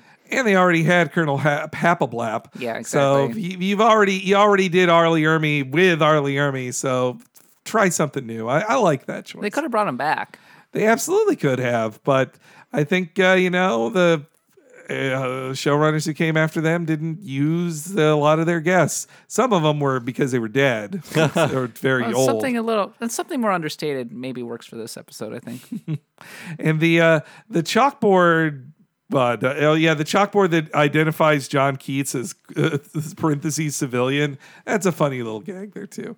I wonder how much they actually discuss poetry at real military schools. I mean, I'm sure they take real classes Yeah. and study literature because you got to be a well-rounded soldier when you're killing people. And you got to be able to quote poetry at the people. Though again, I must say it's so like she's inspired by the poetry. That's that's why it's necessary. They have that scene where she shows how unchallenged she is in school because otherwise it really doesn't make sense that a veg- vegetarian a lefty like Lisa would join a military school, especially when she knows it's a punishment for Bart too. And So Presumably, Homer and Marge have to pay for this too. yeah, now they're paying. Actually, yeah, now they're paying double tuitions. Like that's can't be cheap. Well, I mean, I think they're just playing on the fact that she is chronically unchallenged at Springfield Elementary, and literally anything looks better than that, Mm. even military school. And so she's willing to put aside the fact that she knows it's all about killing people, which, I mean, she's a little girl and she's being a little naive, I feel, Oh, about yeah. what a military academy actually entails. Like she's going, oh wow, we're gonna sit in classrooms and we're gonna study poetry and it's gonna be really challenging and cool. Oh wait, yeah, actually I'm gonna be doing push-ups and climbing ropes and crossing the eliminator. And also, I guess Lisa never pronounces, "Oh, and I'm going to join the military after this," or "This made me want to join the military later." That that never comes up. But uh, yes, heck no. Here's here's me? when here's when Lisa decides to stay. Son, for the last time, you're staying at military school. And so am I. this school has everything I ever wanted. Lisa, no. This place is just a jail for children. No jail can hold me. I like that Lisa Marge just drops all pretense. Yeah, She's it's like, Lisa, no. We're putting Bart in jail. This is punishment. it's the closest we can have to the like a death penalty for our kid is to send them to military school. Well, actually following through on that, that's pretty intense. But I mean, obviously they've reached the point of no return with Bart because he, I mean, you even seen the way that they were punishing him, and Bart's going, I guess I'll go up to my room and think about what I did. Because, I mean, and it's no seriousness in it at all. And so when you're on your last wit, I guess that's what you Mm. do. Also, the recurring gag of him being chased by the cops in like low speed chases are pretty funny too. Oh yeah, we missed the first one with the uh, riding mower. Yeah, which has Sirens to are always funny. that has to be Ned's riding mower. It has to be, yeah. Of course. but yeah, Bart can't afford a freaking riding mower. he must have stolen it a long time ago. And uh, one thing I noticed in a nice design wise of the military schools, there's multiple times when you're in the offices that you can see paintings of the school's founder, uh, who you can recognize him from. He looks the same in the statue as he does in the paintings. Oh, really? In the commandant's office, there's a big painting on the wall next to it. Hmm. So that's it's an interesting choice uh, design wise, but it does kind of setting the rest of the episode at a military school almost entirely, except for the phone calls, really. It does take energy out of the show and also color. Like the colors, children, they're they're gone. Yeah, you get the sort of drabness of color and design of a military installation Mhm. or a military establishment. And everybody dresses the same too. It's Yeah. just it's a very boring kind of look to it. That could be why I think it's a big part of why I think this is pretty dry after the first act. Because you never escape Rommelwood. I would also venture that these are a bunch of Harvard jerks who probably have never been in the military, have nothing to do with the military, and probably don't have a lot of references to draw in Other writing jokes. movies. Yeah, other than movies in writing the actual jokes. And so as a result, the humor doesn't really pop as it does in the first half of the episode. Mhm. I think really that when they go to cut to Homer a little later, it makes me think they could have had a whole B story about how free Marge and Homer feel. Like something spinning out of that that isn't Maybe just too much like Camp Krusty. yeah, that's yeah. Actually, I was talking myself out of it as I was doing. Like, oh wait, that's just ripping off Camp Krusty. I think that if they had gone into the military school really fast, like rather than spending the first episode of the episode dwelling on film strips on police station, which admittedly is funny and it's it's not especially new territory, but it's fun. Yeah, it's good times. Uh, that maybe they would have been able to develop the military academy a little more. Though not that Mike B. Anderson and his team on the animation side do their best to make it as interesting as possible. They do a good job, and Mike B. Anderson is all over this too. With his, there's a character that's He's just in drawn the, yeah. to be him. The- Yeah, The blonde kid with the spiky hair, right? Yeah. which they will just identify as Anderson later too. But yes, unlike in real life, the uh, the commandant is uh, quick to accept a girl becoming a cadet. All right. Let's go over this one more time just to make sure I understand the situation. You're a girl. Yes. Oh, gosh darn it. I just don't understand the situation. You're a girl? All I want is a chance to prove myself. Hmm. In our 185 years, we have never had a female cadet. Um, but that seems to be the way the wind is blowing these days. After all, we have female singers, female motorists. Welcome aboard. I'm, that joke makes me mad because there's not a third funniest thing in it. How can you only have a list with two things in it? That's true. That also feels a little lazy uh, for the writers on there. I have to say. I think I love his blandness of like female motorists. Like there have Yeah. been female motorists for Female about singers. years. He doesn't really have any objection to it. He just is kind of confused. Uh, you're a girl. You want to? Okay, I guess. Sure. Welcome aboard. Just kind of rolling with it. Yeah, I mean, very, very progressive of him. Good job. It seems like he lives a very girl-free life. So just the concept of like mm. you're a girl. Mm-hmm. No, it's true. I mean, these kinds of situations, it's all men all the time. Never see any women. So you're like, suddenly you have this confronted by this eight year old girl telling you that she wants to be in your military academy that's all boys. And this would be national news Oh, in God, the yes. real world, but they kind of they also sidestep that too. They don't they treat it sort of like a big deal, but and they they knew they were making a Shannon Faulkner reference with this. They don't say her by name on the commentary, but they say this was happening at the news at the Yeah. time with the Citadel. So they they know, but I guess they didn't want to they didn't want to make it a court case, which there's a Lionel Hutz scene right there, guys. If you're looking for some fun, So you missed Troy uh, McClure and Lionel Hutz yeah. in this episode. And coincidentally, this was about the same year that G.I. Jane came out. And I don't think they really had anything to do with one another. But I guess it was just kind of because of what was happening at the Citadel, people were thinking about this and that kind of thing. Lots of people were pitching it. I haven't seen G.I. Jane. Is that good? It was the first movie that my partner and I watched when we first started dating. Oh, Yeah. And it ends with Demi Moore screaming, suck my dick. Um, and that's when all of the male cadets uh, ultimately accept her. So, yes. She but- can be a toxic man too. yeah, absolutely. No, can- uh, it's actually a little bit like Top Gun because she's going through the entire process and training and everything, and then at the end there's a big there's a big mission and everything. It's by Ridley Scott. I didn't know he directed He it. directs lots of stuff. Directs too many movies. by. Yeah. He, he slowed down a little these It's days. true. Apparently, Demi Moore got a Razzie for her performance in it. Aw, that The she only- shaved her head. The only reason I know about that movie is because uh, there's always been a big pissing contest between video game fans and you know everyone else in the world.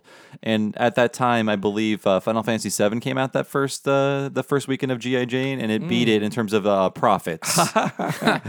Take that, G.I. Jane. yeah, so, so we, we can beat one movie, but it's got to be GI Jane. That's a good lesbian first date movie too, at least Oh, for the God, yeah. 90s. Yes. Yeah. It was very hot. I like how the passion in your voice. It was extremely hot. Oh boy! Oh boy!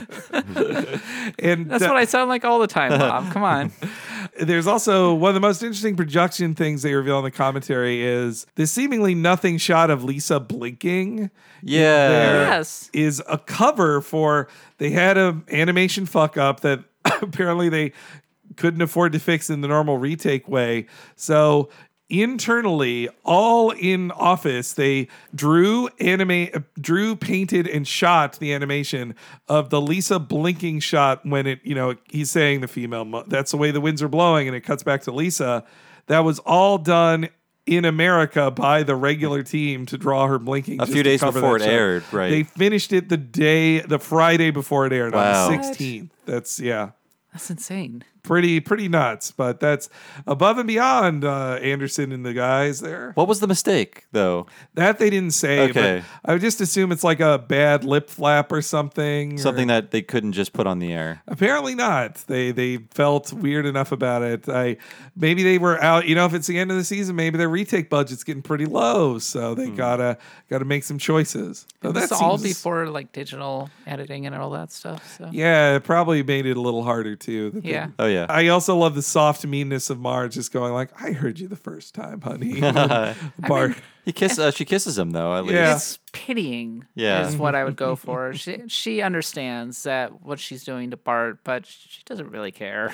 I mean, he was pretty bad. This is punishment. You got to follow Well, through. when with you're it. sick of it and it's at, you're at your wits end and basically it's like all right i am actually putting you in military school i am paying to get rid of you because i can't i can't anymore i can't figure out you destroyed the entire town again i mean you already set friggin' snakes loose everywhere Oh, yeah. and there was that time you were caught in a well and faking that and now you're shattering every window in springfield we're done you're going to military school Here, here's uh, here's another funny scene I do like that I uh, also implies a darker thing about the school that they do not. They just kind of give Ugh, up on. darker. Here.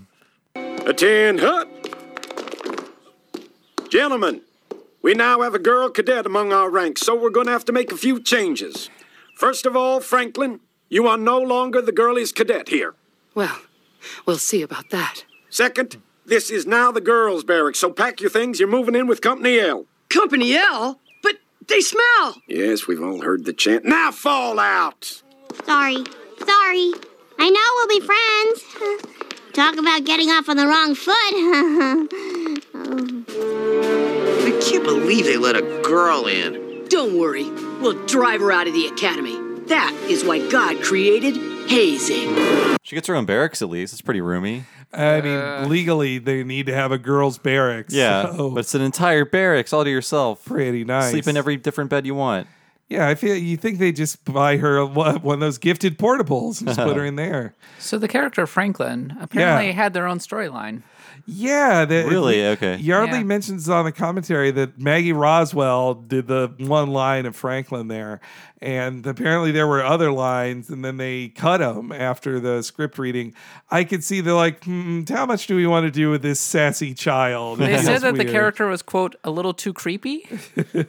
I guess like, Maggie Roswell does a great line. I didn't even if I hadn't heard Yardley identify her, I wouldn't have known it was Maggie Roswell. It's Yeah, I didn't realize that until this clip. Just listening really closely, I was like, "Oh, it's Maggie Roswell." Uh, but I I uh, like I give approval to the girly Franklin character because he's proud of it. Like he's like I am the girliest. Clearly here." accepted. He's got to up his girlishness. They everyone calls him girliest, but he is sassy about it. He's not like afraid. He's not like, hey, don't call me that. He's like, we'll see about that. Like he's it almost seems like he takes this as a challenge to outgirl Lisa later in this episode. I always feel I, I really was kind of cringing for Lisa at this point because I work and uh, hang out with a lot of guys and basically because I'm an editor in chief of a, a video game magazine and I've been in the press for a while now and also over the years I've gone to a lot of male dominated things. I've been in a, a friggin' male Madden league or whatever and in these situations when I'm around all guys, I don't want people to really point out that I'm different. I'd rather just kind of be like, I'm one of the guys. Here we go. Yeah, we're playing the video games. Hooray. We're all having a good time, right? The second that somebody says, and here's Kat, she's a girl, I'm like, ha ha. yeah. So she shows up, and the best possible situation is if she could have immediately integrated with all of them. And she probably wouldn't have been accepted, but maybe she could have been tolerated. But the second that she is being singled out and be like, all right, you get your own barracks, get out of here. like, well, now they hate her, and it sucks. It. I think they didn't need to do.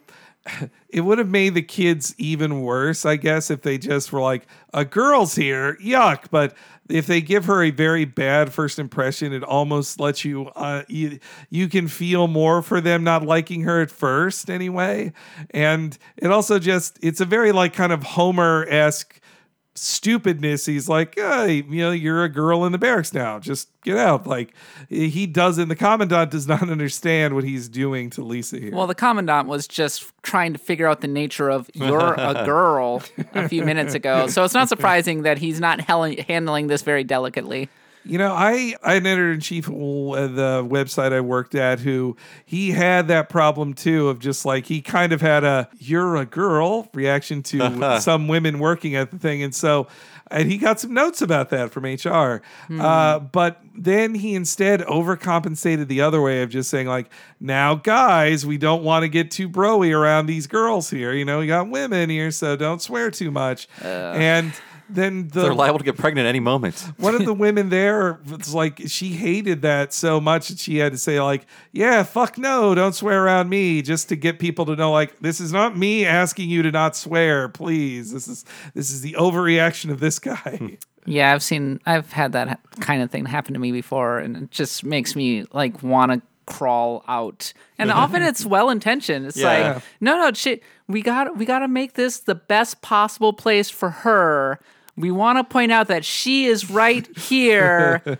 Pay attention to her gender. And it's like, can can we not? Okay. like lisa says later in the episode i, I i'm tired of being an issue Yeah. No, that's exactly right. There. Mm-hmm. And actually, one of the things with Lisa is that she's a very feminist character, and one of the nice things about The Simpsons is that it really puts you on her side most of the time. Mhm. Uh, like you're feeling bad for her, and you're just like, okay, I'm I feel sympathetic toward toward her. And with this hazing here, I wonder how much of it is inspired by hazing that these Harvard writers went through and like uh, to get into Phi Kappa money or whatever. Phi Kappa Phi money. Kappa money. Uh, but this this hazing ritual, the push-ups in the mud, that's taken straight from an officer and a gentleman. Oh, I thought so. Okay, yeah. I found the scene exactly. It's the uh, he's just being yelled at by Lou Gossett Jr. about how you're never going to fit in. Never. Don't eyeball me, boy. I say yellow card for referencing the movie that late. hazing was a big deal in my school because I guess there was a huge scandal about it because oh, you know, the whole well, they got a little crazy with the hazing rituals Mm. and to the point where there was like media reports about it and then we had to go through the old school assemblies telling us about why hazing was really bad and then hazing was straight up banned and all of that stuff so in the fraternity good old boys nature is just like it, it was just sanctioned bullying and you would do it because you got it first so now it's time for you to do worse to somebody else I mean, it's one thing where it's like, okay, stand up on your table and sing your school song. It's Mhm. quite another where like, I've heard some truly awful hazing stories. Oh, yeah. yeah. Where like they're doing Get into, permanent like, this damage. is a sex crime what you're yeah, doing here. This- exactly. yeah uh, but this hazing isn't is well it is- Thankfully, not. yeah no. there's one that gets pretty extreme in this though not not like that What's the matter? Don't girls like doing push ups in the mud? Is there any answer I can give that won't result in more push ups? No. Hey, it's the school motto. I'll die before I surrender, Tim. Who's Tim? Apparently, Tim was somebody who was with the general moments before he was shot in the head. Cleaning graffiti off a statue makes a mockery of everything I stand for. I don't think I can survive here, Lise. That's how they want you to feel. But if you just hang in there, they'll eventually accept you. Get to work! I want to see my face in that horse's ass! That's a good line. Yeah, I do like the whole Tim thing where no quote ever has the name of the person that's being addressed in it. you would edit the quote. Yeah. You would just take out Tim. And the mouth movements are way off on that. So I think there was another reason for the Tim line. But I like that he says that and he's immediately shot in the head on the battlefield. He was right. That's pretty funny to me. And just his statement of like, I want to see my face in that horse's ass. That's pretty like that's a, that's a great reply. I was kind of shocked back then when it was new. I was like, they got to say horse's ass. They said ass. Oh my god. Simpsons doesn't get a lot of asses. Hey, uh, the critic, give us five Yeah. minutes, we'll give you an ass. That's Fox. Yeah. A, a, fla- a flaming horse's ass. Horse's ass is a fun. That is a fun comparison. I like that. And then also we get a kind of a callback to El Barto with him saying cleaning graffiti is the Oh, opposite yeah, of yeah, everything yeah. I believe in. And poor Lisa, she thinks that things are gonna life is gonna be fair and that she'll be treated the same as a boy would for going through all of the hazing stuff and that she'll gain their respect eventually. How how wrong she is. Welcome to life, Lisa. And it's it's it's very sad. The the propeller thing that is the that is the silliest slash most murderous of the ones. And also, you can't you don't get to turn on a plane. If you're a cadet, one, you wouldn't have access to a plane at the military school, and two, you would not be allowed to turn it on when you feel like it. That's true. My favorite But that's thing- why it's a joke in a cartoon.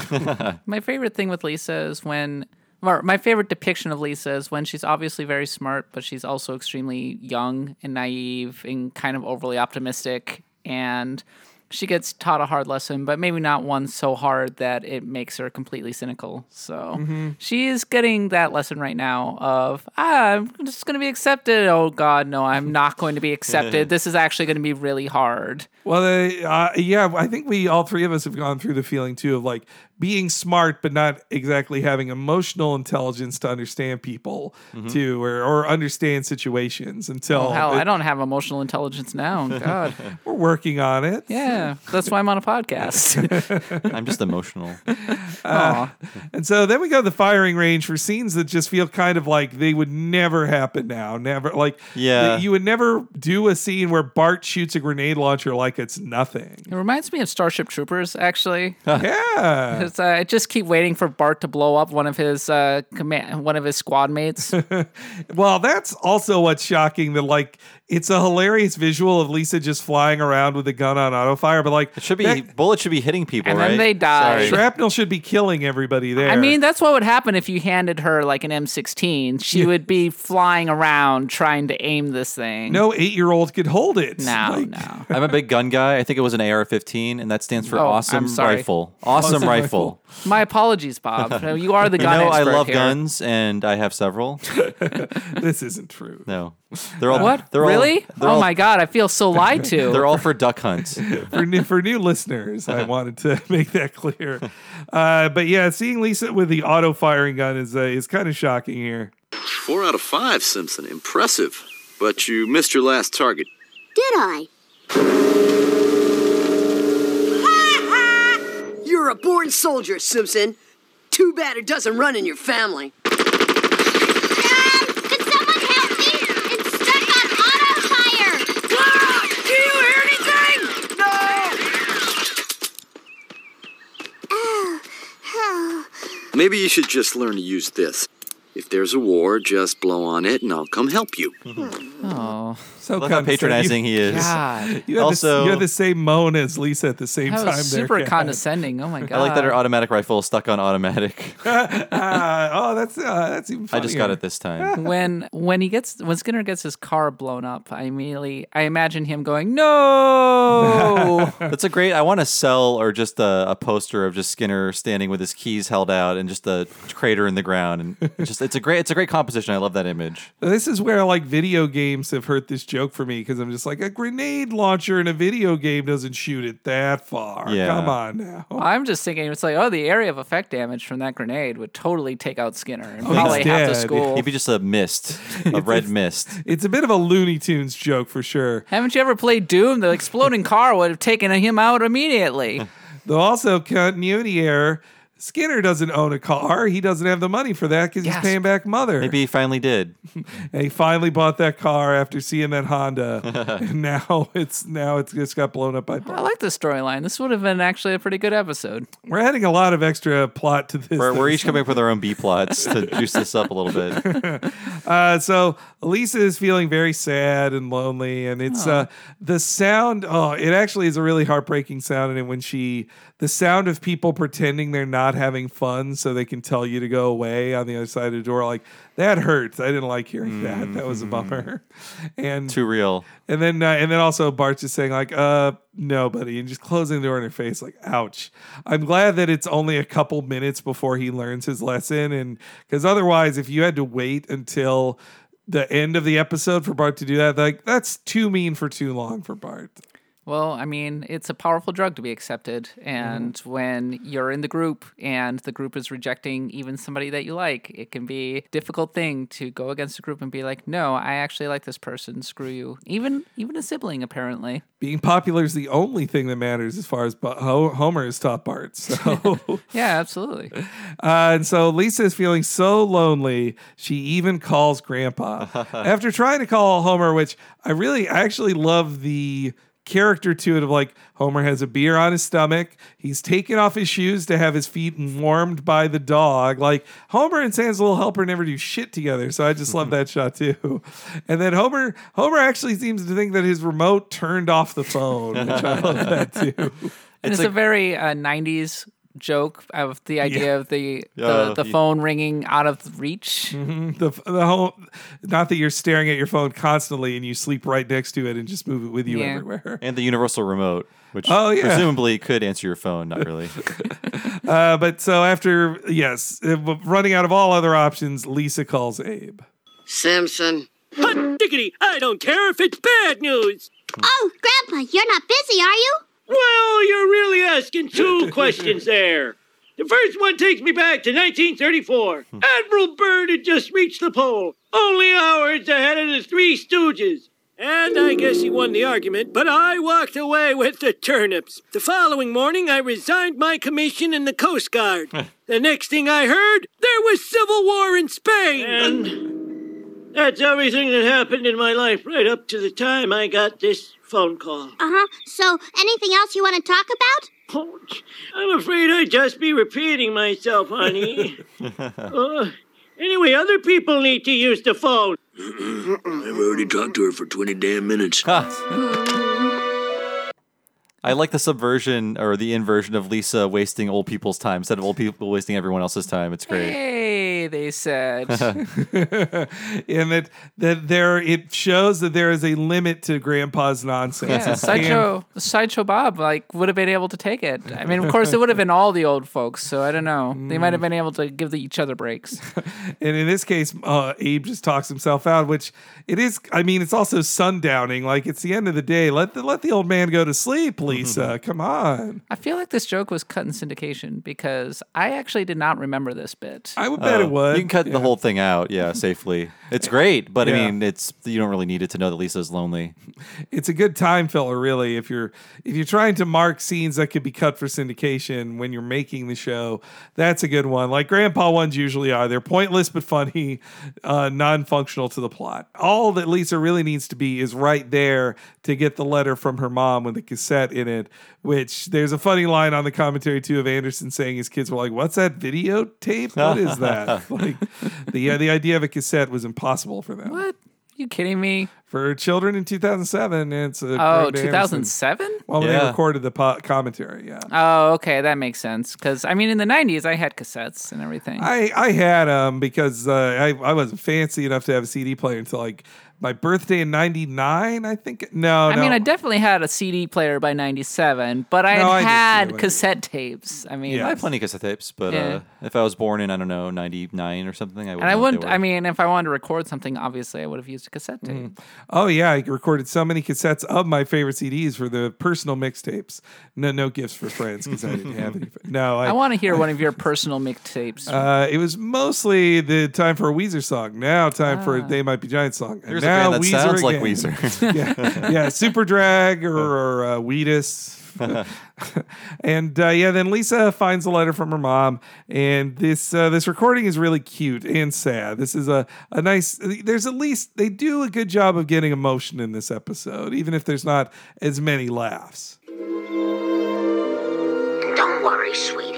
It's very common to be homesick when you're so far away from the people who love you. Okay, I'm not gonna give up. Solitude never hurt anyone. Emily Dickinson lived alone, and she wrote some of the most beautiful poetry the world has ever known. Then went crazy as a loon. You are my sunshine, my only sunshine. You make me happy when skies are gray. You'll never know, dear, how much I love you. So don't take my sunshine away. This what a the scene- down act break. This was the scene that I always remembered from watching it in syndication five billion times. Like that was the one that stuck with me because I always thought it was a little heartbreaking. I like that Marge goes a little down at the end too, Mm. like away. That's not you're supposed to go up on away. It I think too that she's she's singing kind of poorly in the way just a mom recording to her kid would too, which I like that. I could have used a joke about Homer being dumb on the cassette tape before she goes into that song. Marge, what are you doing in Yeah. here? oh man, we're punching this up left and Come right on, we got we got our own writers' room here. oh, and also right before we have the sad scene with Lisa, the, I do like the little, the quick scene of lights on, lights out, lights on, And the thing he tripped over is like a skew. That's really good, and his and good little animation on his one-legged hop of like, uh, uh, uh, like his his pain. It's pretty funny. the The barracks also look very much like. Well, I mean, barracks are uniform, but that's kind of the point. But it, it reminds me of the Full Metal Jacket ones, though. They probably use that as reference, I'm guessing. I would think, right? Yeah. Uh, but so that ending that commercial break too, you get to see visually that Bart is now regretting throw uh, you know, not paying attention to Lisa and then casting her aside. He he kind of learns his lesson twice in this. Like he learns I need to secretly be your friend and then then Publicly, learns to not be a secret. Yes, yeah. I really do like this scene just because it uh it's kind of mocking like trying to come up with ideas when you don't have them.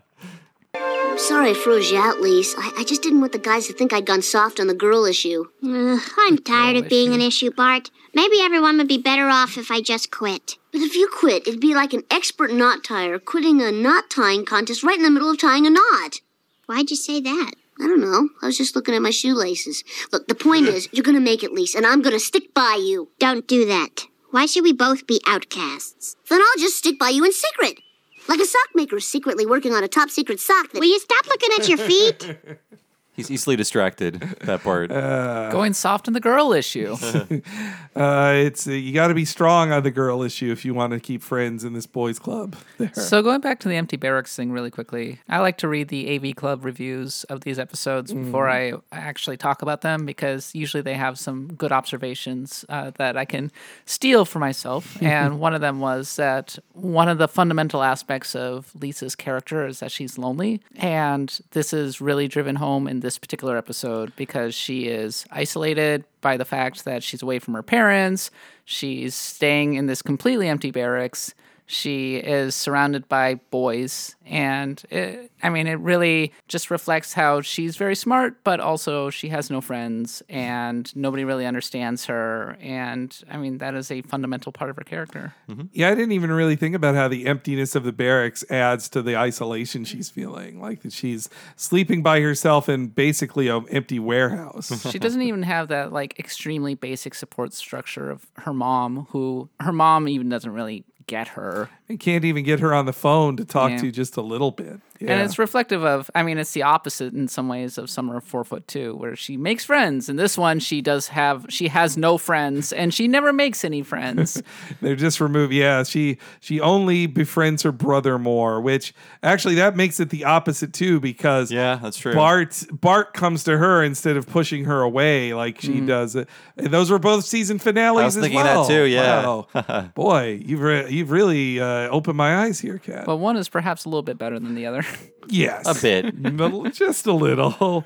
Uh, so we then get to hear about uh, how there used to be a uh, anime style battle royale, uh, but uh, now they have a new thing. Traditionally, the Academy tested these virtues by pitting you against each other in a two day battle royale. That was prior to 1957. Thank you very much, State Supreme Court. Consequently, now, no cadet can receive a passing grade for the academic year without first conquering this. Meet the Eliminator. That's a 150 foot hand over hand crawl across a 60 gauge hemp jute line with a blister factor of 12. The rope is suspended a full 40 feet over a solid British acre of old growth Connecticut Valley thorn bushes. Gentlemen, welcome to Flavor Country. This wasn't in the brochure.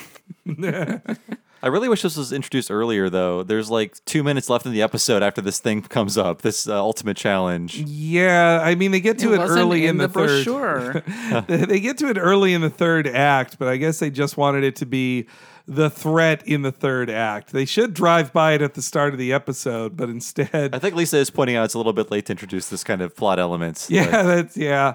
Though it's a it's a cool as far as them having to come up with a creative like obstacle course physical challenge for the kids to do.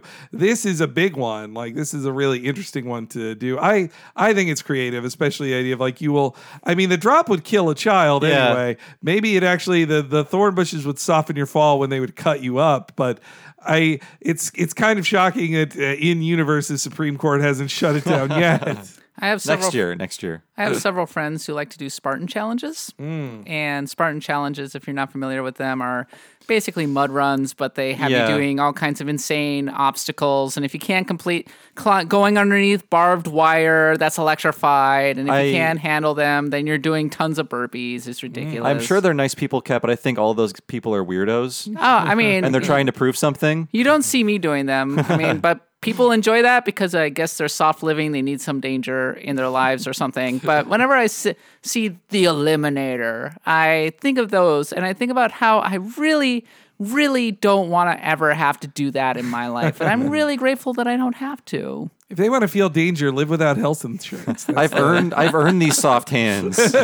yeah. I feel exhausted just by because I've tried to do some of those obstacles, and I guess when you're eight and you're tiny, it's a little more doable because you're not lugging so much freaking weight across uh, the that When your jo- joints are young and excited. You're still, Yes. you're still like compact. You're not like long. Have you tried to go across monkey bars lately? Uh, you know, one the closest thing to this I did once was at a county fair where it was like climb this rope, uh, this rope ladder. It's like a rigging on a ship or something like yeah, that. yeah, yeah. and you get. I got up like four steps and immediately like just flipped over, like, and it, uh, and uh, the embarrassment I felt made me uh, remind me like this is why you don't do physical challenges, especially in public. It's so not they're really high up in the air, and they're over like Connecticut thorns or whatever. a British acre of them. You know, which, by the way, is specificity. Uh, great humor. That's yes, yeah.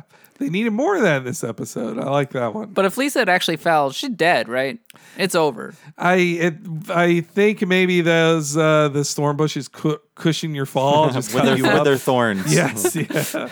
Ah, well, it's like you know, falling on a bunch of boxes would cushion your fall too, even though it wouldn't wouldn't feel great, but it give you something to collapse other than just the hard ground breaking your bones. Again, there's a reason this gets shut down by the Supreme Court at the end of this episode. It seems like an extra mean thing to do to throw meatballs at a at a vegetarian too. Which Ooh, yeah. I wonder how she's surviving as a vegetarian. There, does she just eat like uh, the hot dog buns? Yeah. The answer, too? she's not. Rich and Bunley goodness. when there are times when you're a vegetarian and there's literally nothing else to eat that you just have to just hold your breath and realize that you're going to be sick and just eat it Mm. which I don't do that, Kat. I starve for my principles. well good for you but thankfully this hasn't happened to me in like a decade but i mean in her situation uh, either she's going to eat hot dog buns and get absolutely no calories and then starve or she's going to eat the freaking meat I mean, when you're in a military school, you can't, you don't get other food unless you sneak out for corn. Ooh, that But, was some uh, good corn. my god the corn thing The, I also really love Lisa's reaction. Reminds me, we talked about being a gifted kid. That is Yeah, how I yeah. feel too. Of like, yeah, I thought you wanted to be challenged. A challenge I could do. Like, I that's- wanted a challenge that was easy. Come on. Yeah. A challenge that made me feel good about myself. It was mildly hard, but not too hard. It's I do think of that. I mean, I'm not a huge fan of this episode, but I do like that line a lot. A challenge I could do. it sums it sums up a, a very specific it's a mood fam uh, but yeah here's here's uh here's a scene also with the big cheat of lisa being saved by the rope which is completely invisible in it they called out on the commentary too like boy where'd that rope come from I can't do this, Bart. I'm not strong enough. I thought you came here looking for a challenge. Duh. A challenge I could do. It was worth sneaking into town. That was some good corn. Uh-oh. Uh, hey, Simpson. What are you doing out here? Nothing. Nothing. Doesn't look like nothing. Oh, yeah? Well, um, what are you doing out here? Uh, also nothing. Well, okay. Okay. Then carry on. All right, we will. That was close. Bees. Bees. Bees. Ah! i like Yeardley's way of saying bees like Yeah. bees I love Tress MacNeille playing a teenage boy. Yeah. doesn't happen much for her i like it and and dan also doesn't play kids that much either so And I love corn. We're sneaking Yeah. into town to eat corn. Not for a girl, not for not for liquor, just corn. Uh, The the bullies aren't bad. I mean, they're kind of dopey, so they Yeah. don't really come off as pure evil. But at the same time, they're not named either, are they? Nope. No, no. nope. no. Uh, uh, Franklin, the girly boy, is the only one that gets a name. Actually, Yeah. And we see him for like 1.5 seconds. Yeah, I wanted more Franklin scenes. I really Me did. too. So the uh, it's the day of the eliminators here, and this is a really good. f- Uh, this is a very funny fake out. Gentlemen, I regret to inform you that the state Supreme Court has determined that forcing cadets to cross the eliminator is a barbaric and malicious practice. Yes. Hence, you will be the last class to be subjected to it. Anderson, you're up. Yeah! Good screen by Dan. So that was that was Mike Anderson, the director, right? in design. It was Dan on the screaming, but yes, yeah, it's it's made. He's uh, that's him as a kid. As an adult, he has a ponytail, but uh, oh yeah, he's in episodes uh, as an adult too, right? Yeah, he's- yeah, he he's in one- Hurricane Neddy. he's one of their fa- and he has a background appearance in New York City versus Homer Simpson too. He's Yeah. he's one that at this time the animators love drawing Michael B. Anderson Well, and stuff. once you're in a show, you just enter like a character package. So it's like, uh, let's get some background guys. He looks pretty cool. Get him in there. So now he's just a background character. There's no better feeling than he, fe- hearing you don't have to do something you Oh, thought you were yeah. going to. so then to take that away from Lisa is uh, like that's one last cruelty to Lisa in this. So this isn't. Uh, this is something I like about this episode compared to Old Man and the Lisa, which is a funnier episode than this. But we talked about on that one how you feel so bad for Lisa, she just gets shit on the entire episode. In fact, She by- kills her father. by the end of that one, she finds out that recycling is even actually horrible and she shouldn't be doing it. In this one, it's a rare Lisa win. Lisa does get to win and succeed, which doesn't happen all that But has to go back to second grade next year, anyways. So. Well, it's like Lisa on Ice. I mean, she gets a win in that one. I, I was argue Summer foot four foot two. Ultimately, she has a win. Oh, now wait. And Lisa and Ice, they both tied. As Homer tells us, they're both losers. I mean, in hockey, that's a win. now, I, I subscribe to the Homer school. One, one must win. Fair enough. I mean, she, she manages to spark a, a riot in Springfield. That to me is a win. Right Yeah. there. that's amazing. And so I guess they're going in alphabetical order because they start with Anderson and then they said final Lisa Simpson, which if there's nobody with the name uh, lower in alphabet than Simpson, then she would go after Bart. So it's just her bad luck that she has to go last. It's not the commandant picking on her. It's just the alphabet. It's, It's like the bad luck. episode. What was it? I love being a S- Simpson. Yeah, that's right. We'll start with the B's. Bart. so Lisa's going up there. It's it, they do a good job of making it look terrifying from Lisa's angle too. I mean, it is terrifying. Did you see that thing? Yeah, no, I would never attempt this. Never. And especially that blister factor of 12, I like Yeah. that too. what just- scale are they using? They just make up a scale of rope. I mean, apparently, twelve like gauge is actually a scale, but it's tiny. It's Oh. like wire. Yeah, okay. Yeah. Ouch. That's Yeah. all that sounds like it cut you even worse. Oh, It's not totally would. blister, it's cutting. In any case, they just made some stuff up. Lisa is starting to fail. They're all being pretty mean to her, which the commandant should really not let this kind of bullying go. She, he should tell them, like, hey, straighten up, quiet. But uh, it seems like Lisa is going to lose it all until Bart actually saves the day. You can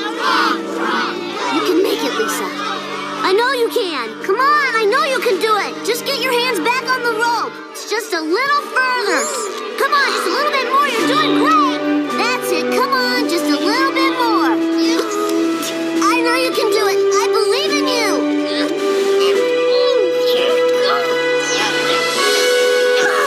Yes! You thought I couldn't, but I could, I did, and I could do it again. Let's do it again! Lisa, it's over. You made it. You can put your arms down. I can't. They're stuck. We're gonna make your life a living hell for the rest of the semester. But graduation's in three hours. We better go change. That's a year, little gag. Last year at this time, uh, I ran a 15k, and I actually got a pretty good time on it, and I felt really good at it. At the end, I was like, "Yes, I did it! I did it! I won! I I knew I could do it! I did it! I can't! I'm so exhausted! oh my god! I just need to sit down right now."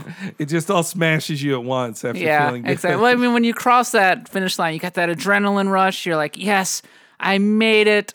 Oh god, just get me a drink, please." and it's a really good shot of Lisa's triumph too, of uh, the sun in the background and her jumping up and down. I like that shot. I love happy, excited Lisa. It's great. and like they're stuck. Like it's a cute reading on that. That's too. very cute. They're Oh my god. Yeah. Uh, and so we get to their graduation, which this uh, I, actually now I think about it, the staging in it reminds me of Stripes actually from the graduation Oh, of that. right, yeah. Which would definitely fit with the uh, the tastes of the producers on this show. They they grew up being Stripes fans. I mean, I grew up being a Stripes fan, so It's it's good till they go to Russia. It's it's a good. I movie forgot till about that then. part of it. Everyone forgets that because I, I assume the entire movie is just training. did they have an RV or something? Uh, they get a super tank that they Oh, like yeah. drive through Russia, and uh, and the the people in Russia are Canadian too. It's mostly a Canadian cast of SCTV folks uh, surrounding Bill Murray. Uh, but yeah, so. Uh, this story of the War of the Future was satire then. Let me remind you, listeners, this these were jokes then about robots fighting all our wars for us. The wars of the future will not be fought on a battlefield or at sea. They will be fought in space, or possibly on top of a very tall mountain. in either case, most of the actual fighting will be done by small robots. And as you go forth today, remember always your duty is clear to build and maintain those robots. Thank you. That was, Great that was delivery on that uh, speech, by the way. Seeing into the future. I like his thank you. And yeah, this is that's drone warfare right now, baby. That it's very important to maintain and, and design those robots. So even better, we're gonna have killbots in a good 10, 15 years. Not even gonna- human killbots. Yeah, we're gonna have assassin droids that are be coming after you, and then they will be building and maintaining those robots. So Well, that I mean, that freaked me out with um obviously the well so there was that shooter i believe it was in texas there was a shooter at a at a black lives matter event and they chased him down the cops did and they blew him up with a drone which is like God. they needed i mean he had a gun and was still a threat and so send in a drone i guess that that is a way to deal with the problem but just the idea of like no the cops have a drone that can explode and just send it to you like They can that's blow up anyone they want, yeah. yeah it's scary to know that Stephen Hawking was saying that his greatest fear, essentially, with robots was that you would have these killer robots that would be able to do what, basically whatever they wanted. They could go after people, and they would just follow their directions extremely specifically, and then we wouldn't be able to stop them because they Hmm. were following the directions too dang well. Well, nearby where we record Retronauts, there's there's like a robot in San Francisco that like Yeah, runs that's around. right. I hate it so much. Is it an assassin droid? I It's think a it's Dalek. there to kill homeless people. oh my god! It it was weird. We had to walk by it like twice. I, I find it threatening, which I think is the point. oh yeah, no, it's it's a soft threat. I mean, physically, it can't actually do anything to you, but I guess too, it's also like, well, this robot will probably film you break it if you were to break it. I so told that then you're robot, fucked. "Fuck you, buddy." Eh, but AI warfare is just around the corner. In the meantime, uh, drones are shutting down airports. So, whoa! What did you, did you hear about this? This is a very recent thing. The entirety No. of Gatwick Airport was shut down for multiple days by a drone flying around. Holy crap! Yeah, Oh, that's dangerous. Somebody just found out that if you just have a drone flying around, I mean, you can shut down a major air travel. Wasn't the plot of a Call of Duty game? I think it was Advanced Warfare, where somebody Probably. gets control of all the drones and you got to fight them. Advanced Warfare sucked. all right, But you Black can Ops you can was jump in that game. You, you've never been able to jump You in a could video jump game multiple before. times. Oh my god! Yeah. Uh, so after after that little speech, we get a final scene of uh, we get to find out that Bart has learned a lot of combat techniques, which he instantly forgets after this episode, never uses it again. But he can also use grenades. Yeah, which he also forgets. the next time he's bullied, he should be pulling out those uh, self defense martial arts he learned, but he does not. I the the one positive I said why I wouldn't want this season to end with this one compared to the other options I had. The one thing I do like about it as a season finale is I like when they graduate at, I, at the time. Yeah. I liked when they end a school year when I was ending a school year in May as well. In season seven, it ends with the end of a school year too. So Mhm. yeah, And if Camp Krusty hadn't been delayed, that would have ended season four with a school year. Uh, season, yeah. And then also uh, Bart of Darkness too was Yeah, meant to yeah. end a school year too. So they they they've done a number of them. They've graduated from school many times, and also in the in for example in in Bart's tenth year of life, he graduates from military school, elementary school three times.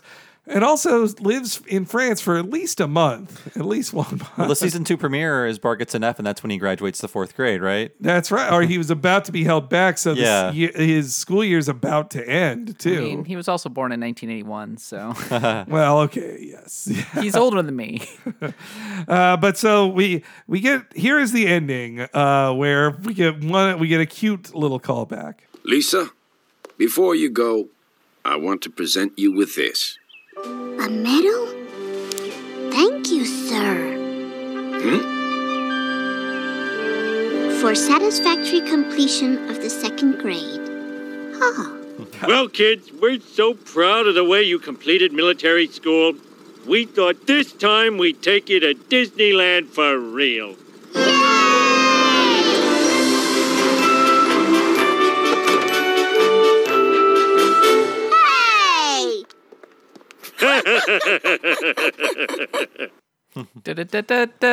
Yeah. Who it- is B. Hoffman? I guess that's a good boring. It's a, a Yeah. satisfactory boring name. Don't want to say good. They saved their fun, boring name for the dentist we don't see. it's yeah. So that as a last joke to end the season with, uh, it especially like I think of Little Henry.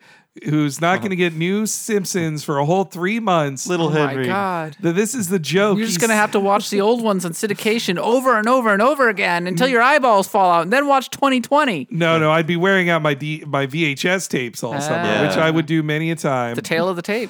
Uh, but yeah, the, the dentist joke, when I think of like, if they could have ended the last joke is Grimes's funeral or uh, Troy talking to Osmodiar, those would be funnier. I'd laugh more. Damn straight, Henry.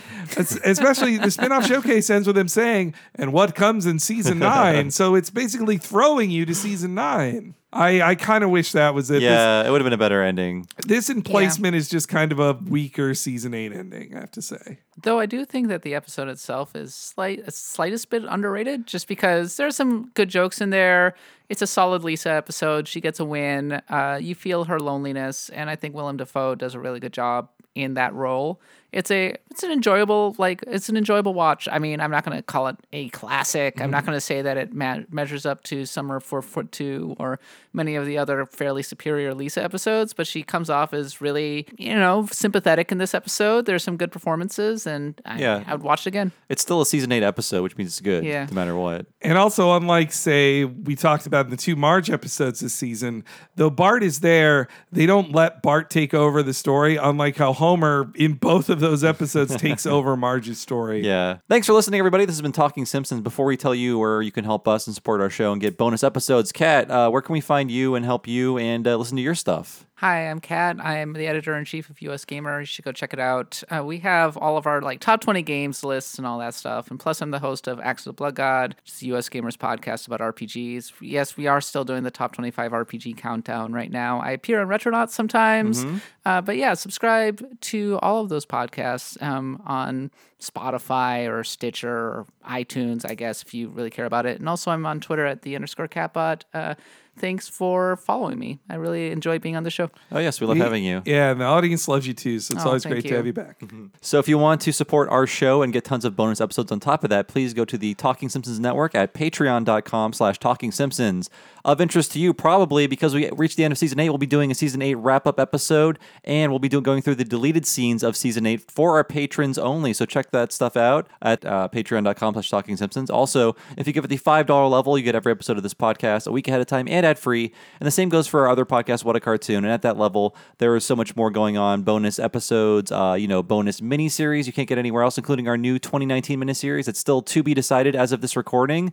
That's going to be 13 new episodes that you won't be able to hear unless you're on the Patreon and subscribing. Henry, what else do we have? Well, there's a ton of classic interviews on there that we've done. We did so many cool ones in this year of 2018. We did a new one with Josh Weinstein, with David Silverman, with Mark Kirkland, and many others. Or if you're in the holiday spirit when you're listening to this, you can check out our one from last year where we interviewed Mimi Pond about her complicated relationship with writing the first episode of The Simpsons. If you want to also hear about a, a woman in a man's world, you can hear a little bit about that too. but uh, also at the $10 level, if you want to get up to the premium level, you get access to not only all of the videos we did uh, in the previous years we've been doing the Patreon, but also our brand new What a Cartoon Movie podcast, where me and Bob go through a different animated film every month. In November, we did Batman Mask of the Phantasm. December, it was Kiki's Delivery Service. What's to come in January? Well, patrons can vote on that very thing and listen to it in January. So check that out And as always, I got to say it again January 16th, San Francisco SF Sketchfest, Wednesday, 8 p.m., the Gateway Theater. We will have guests to talk about The Principal and the Pauper, Allie Goertz, and Julia Prescott from the other Simpsons podcast. You definitely don't want to miss that if you're anywhere in the Bay Area. January 16th, you can find it on the schedule at sfsketchfest.com. And if you're listening and you think you might want to go, buy your ticket immediately. We have both of our audiences going to the show. As far as I know, it could be sold out now, so please go to the website and check it out. Make sure you get a ticket if you're going to be in the area. So I've been one of your hosts, Bob Mackey. You can find me on Twitter as Bob Servo. Uh, Kat mentioned it before, but my other podcast is Retronauts. It's a classic gaming podcast. We've been doing it since 2006. Go to retronauts.com or look for Retronauts in your podcast machine. You can find it there and uh, check it out and subscribe. Henry, how about you? I've been your other host, Henry Gilbert. You can follow me on Twitter at H E N E R E Y G. You'll see when new episodes and other content comes to the Patreon and onto the free feeds, not to mention when new events happen, like our live shows, and I'll be linking to tickets and stuff there. So please follow me, H E N E R E Y G. Thanks for joining us, folks. We'll see you next week with a surprise episode. You'll see what it is then. Goodbye.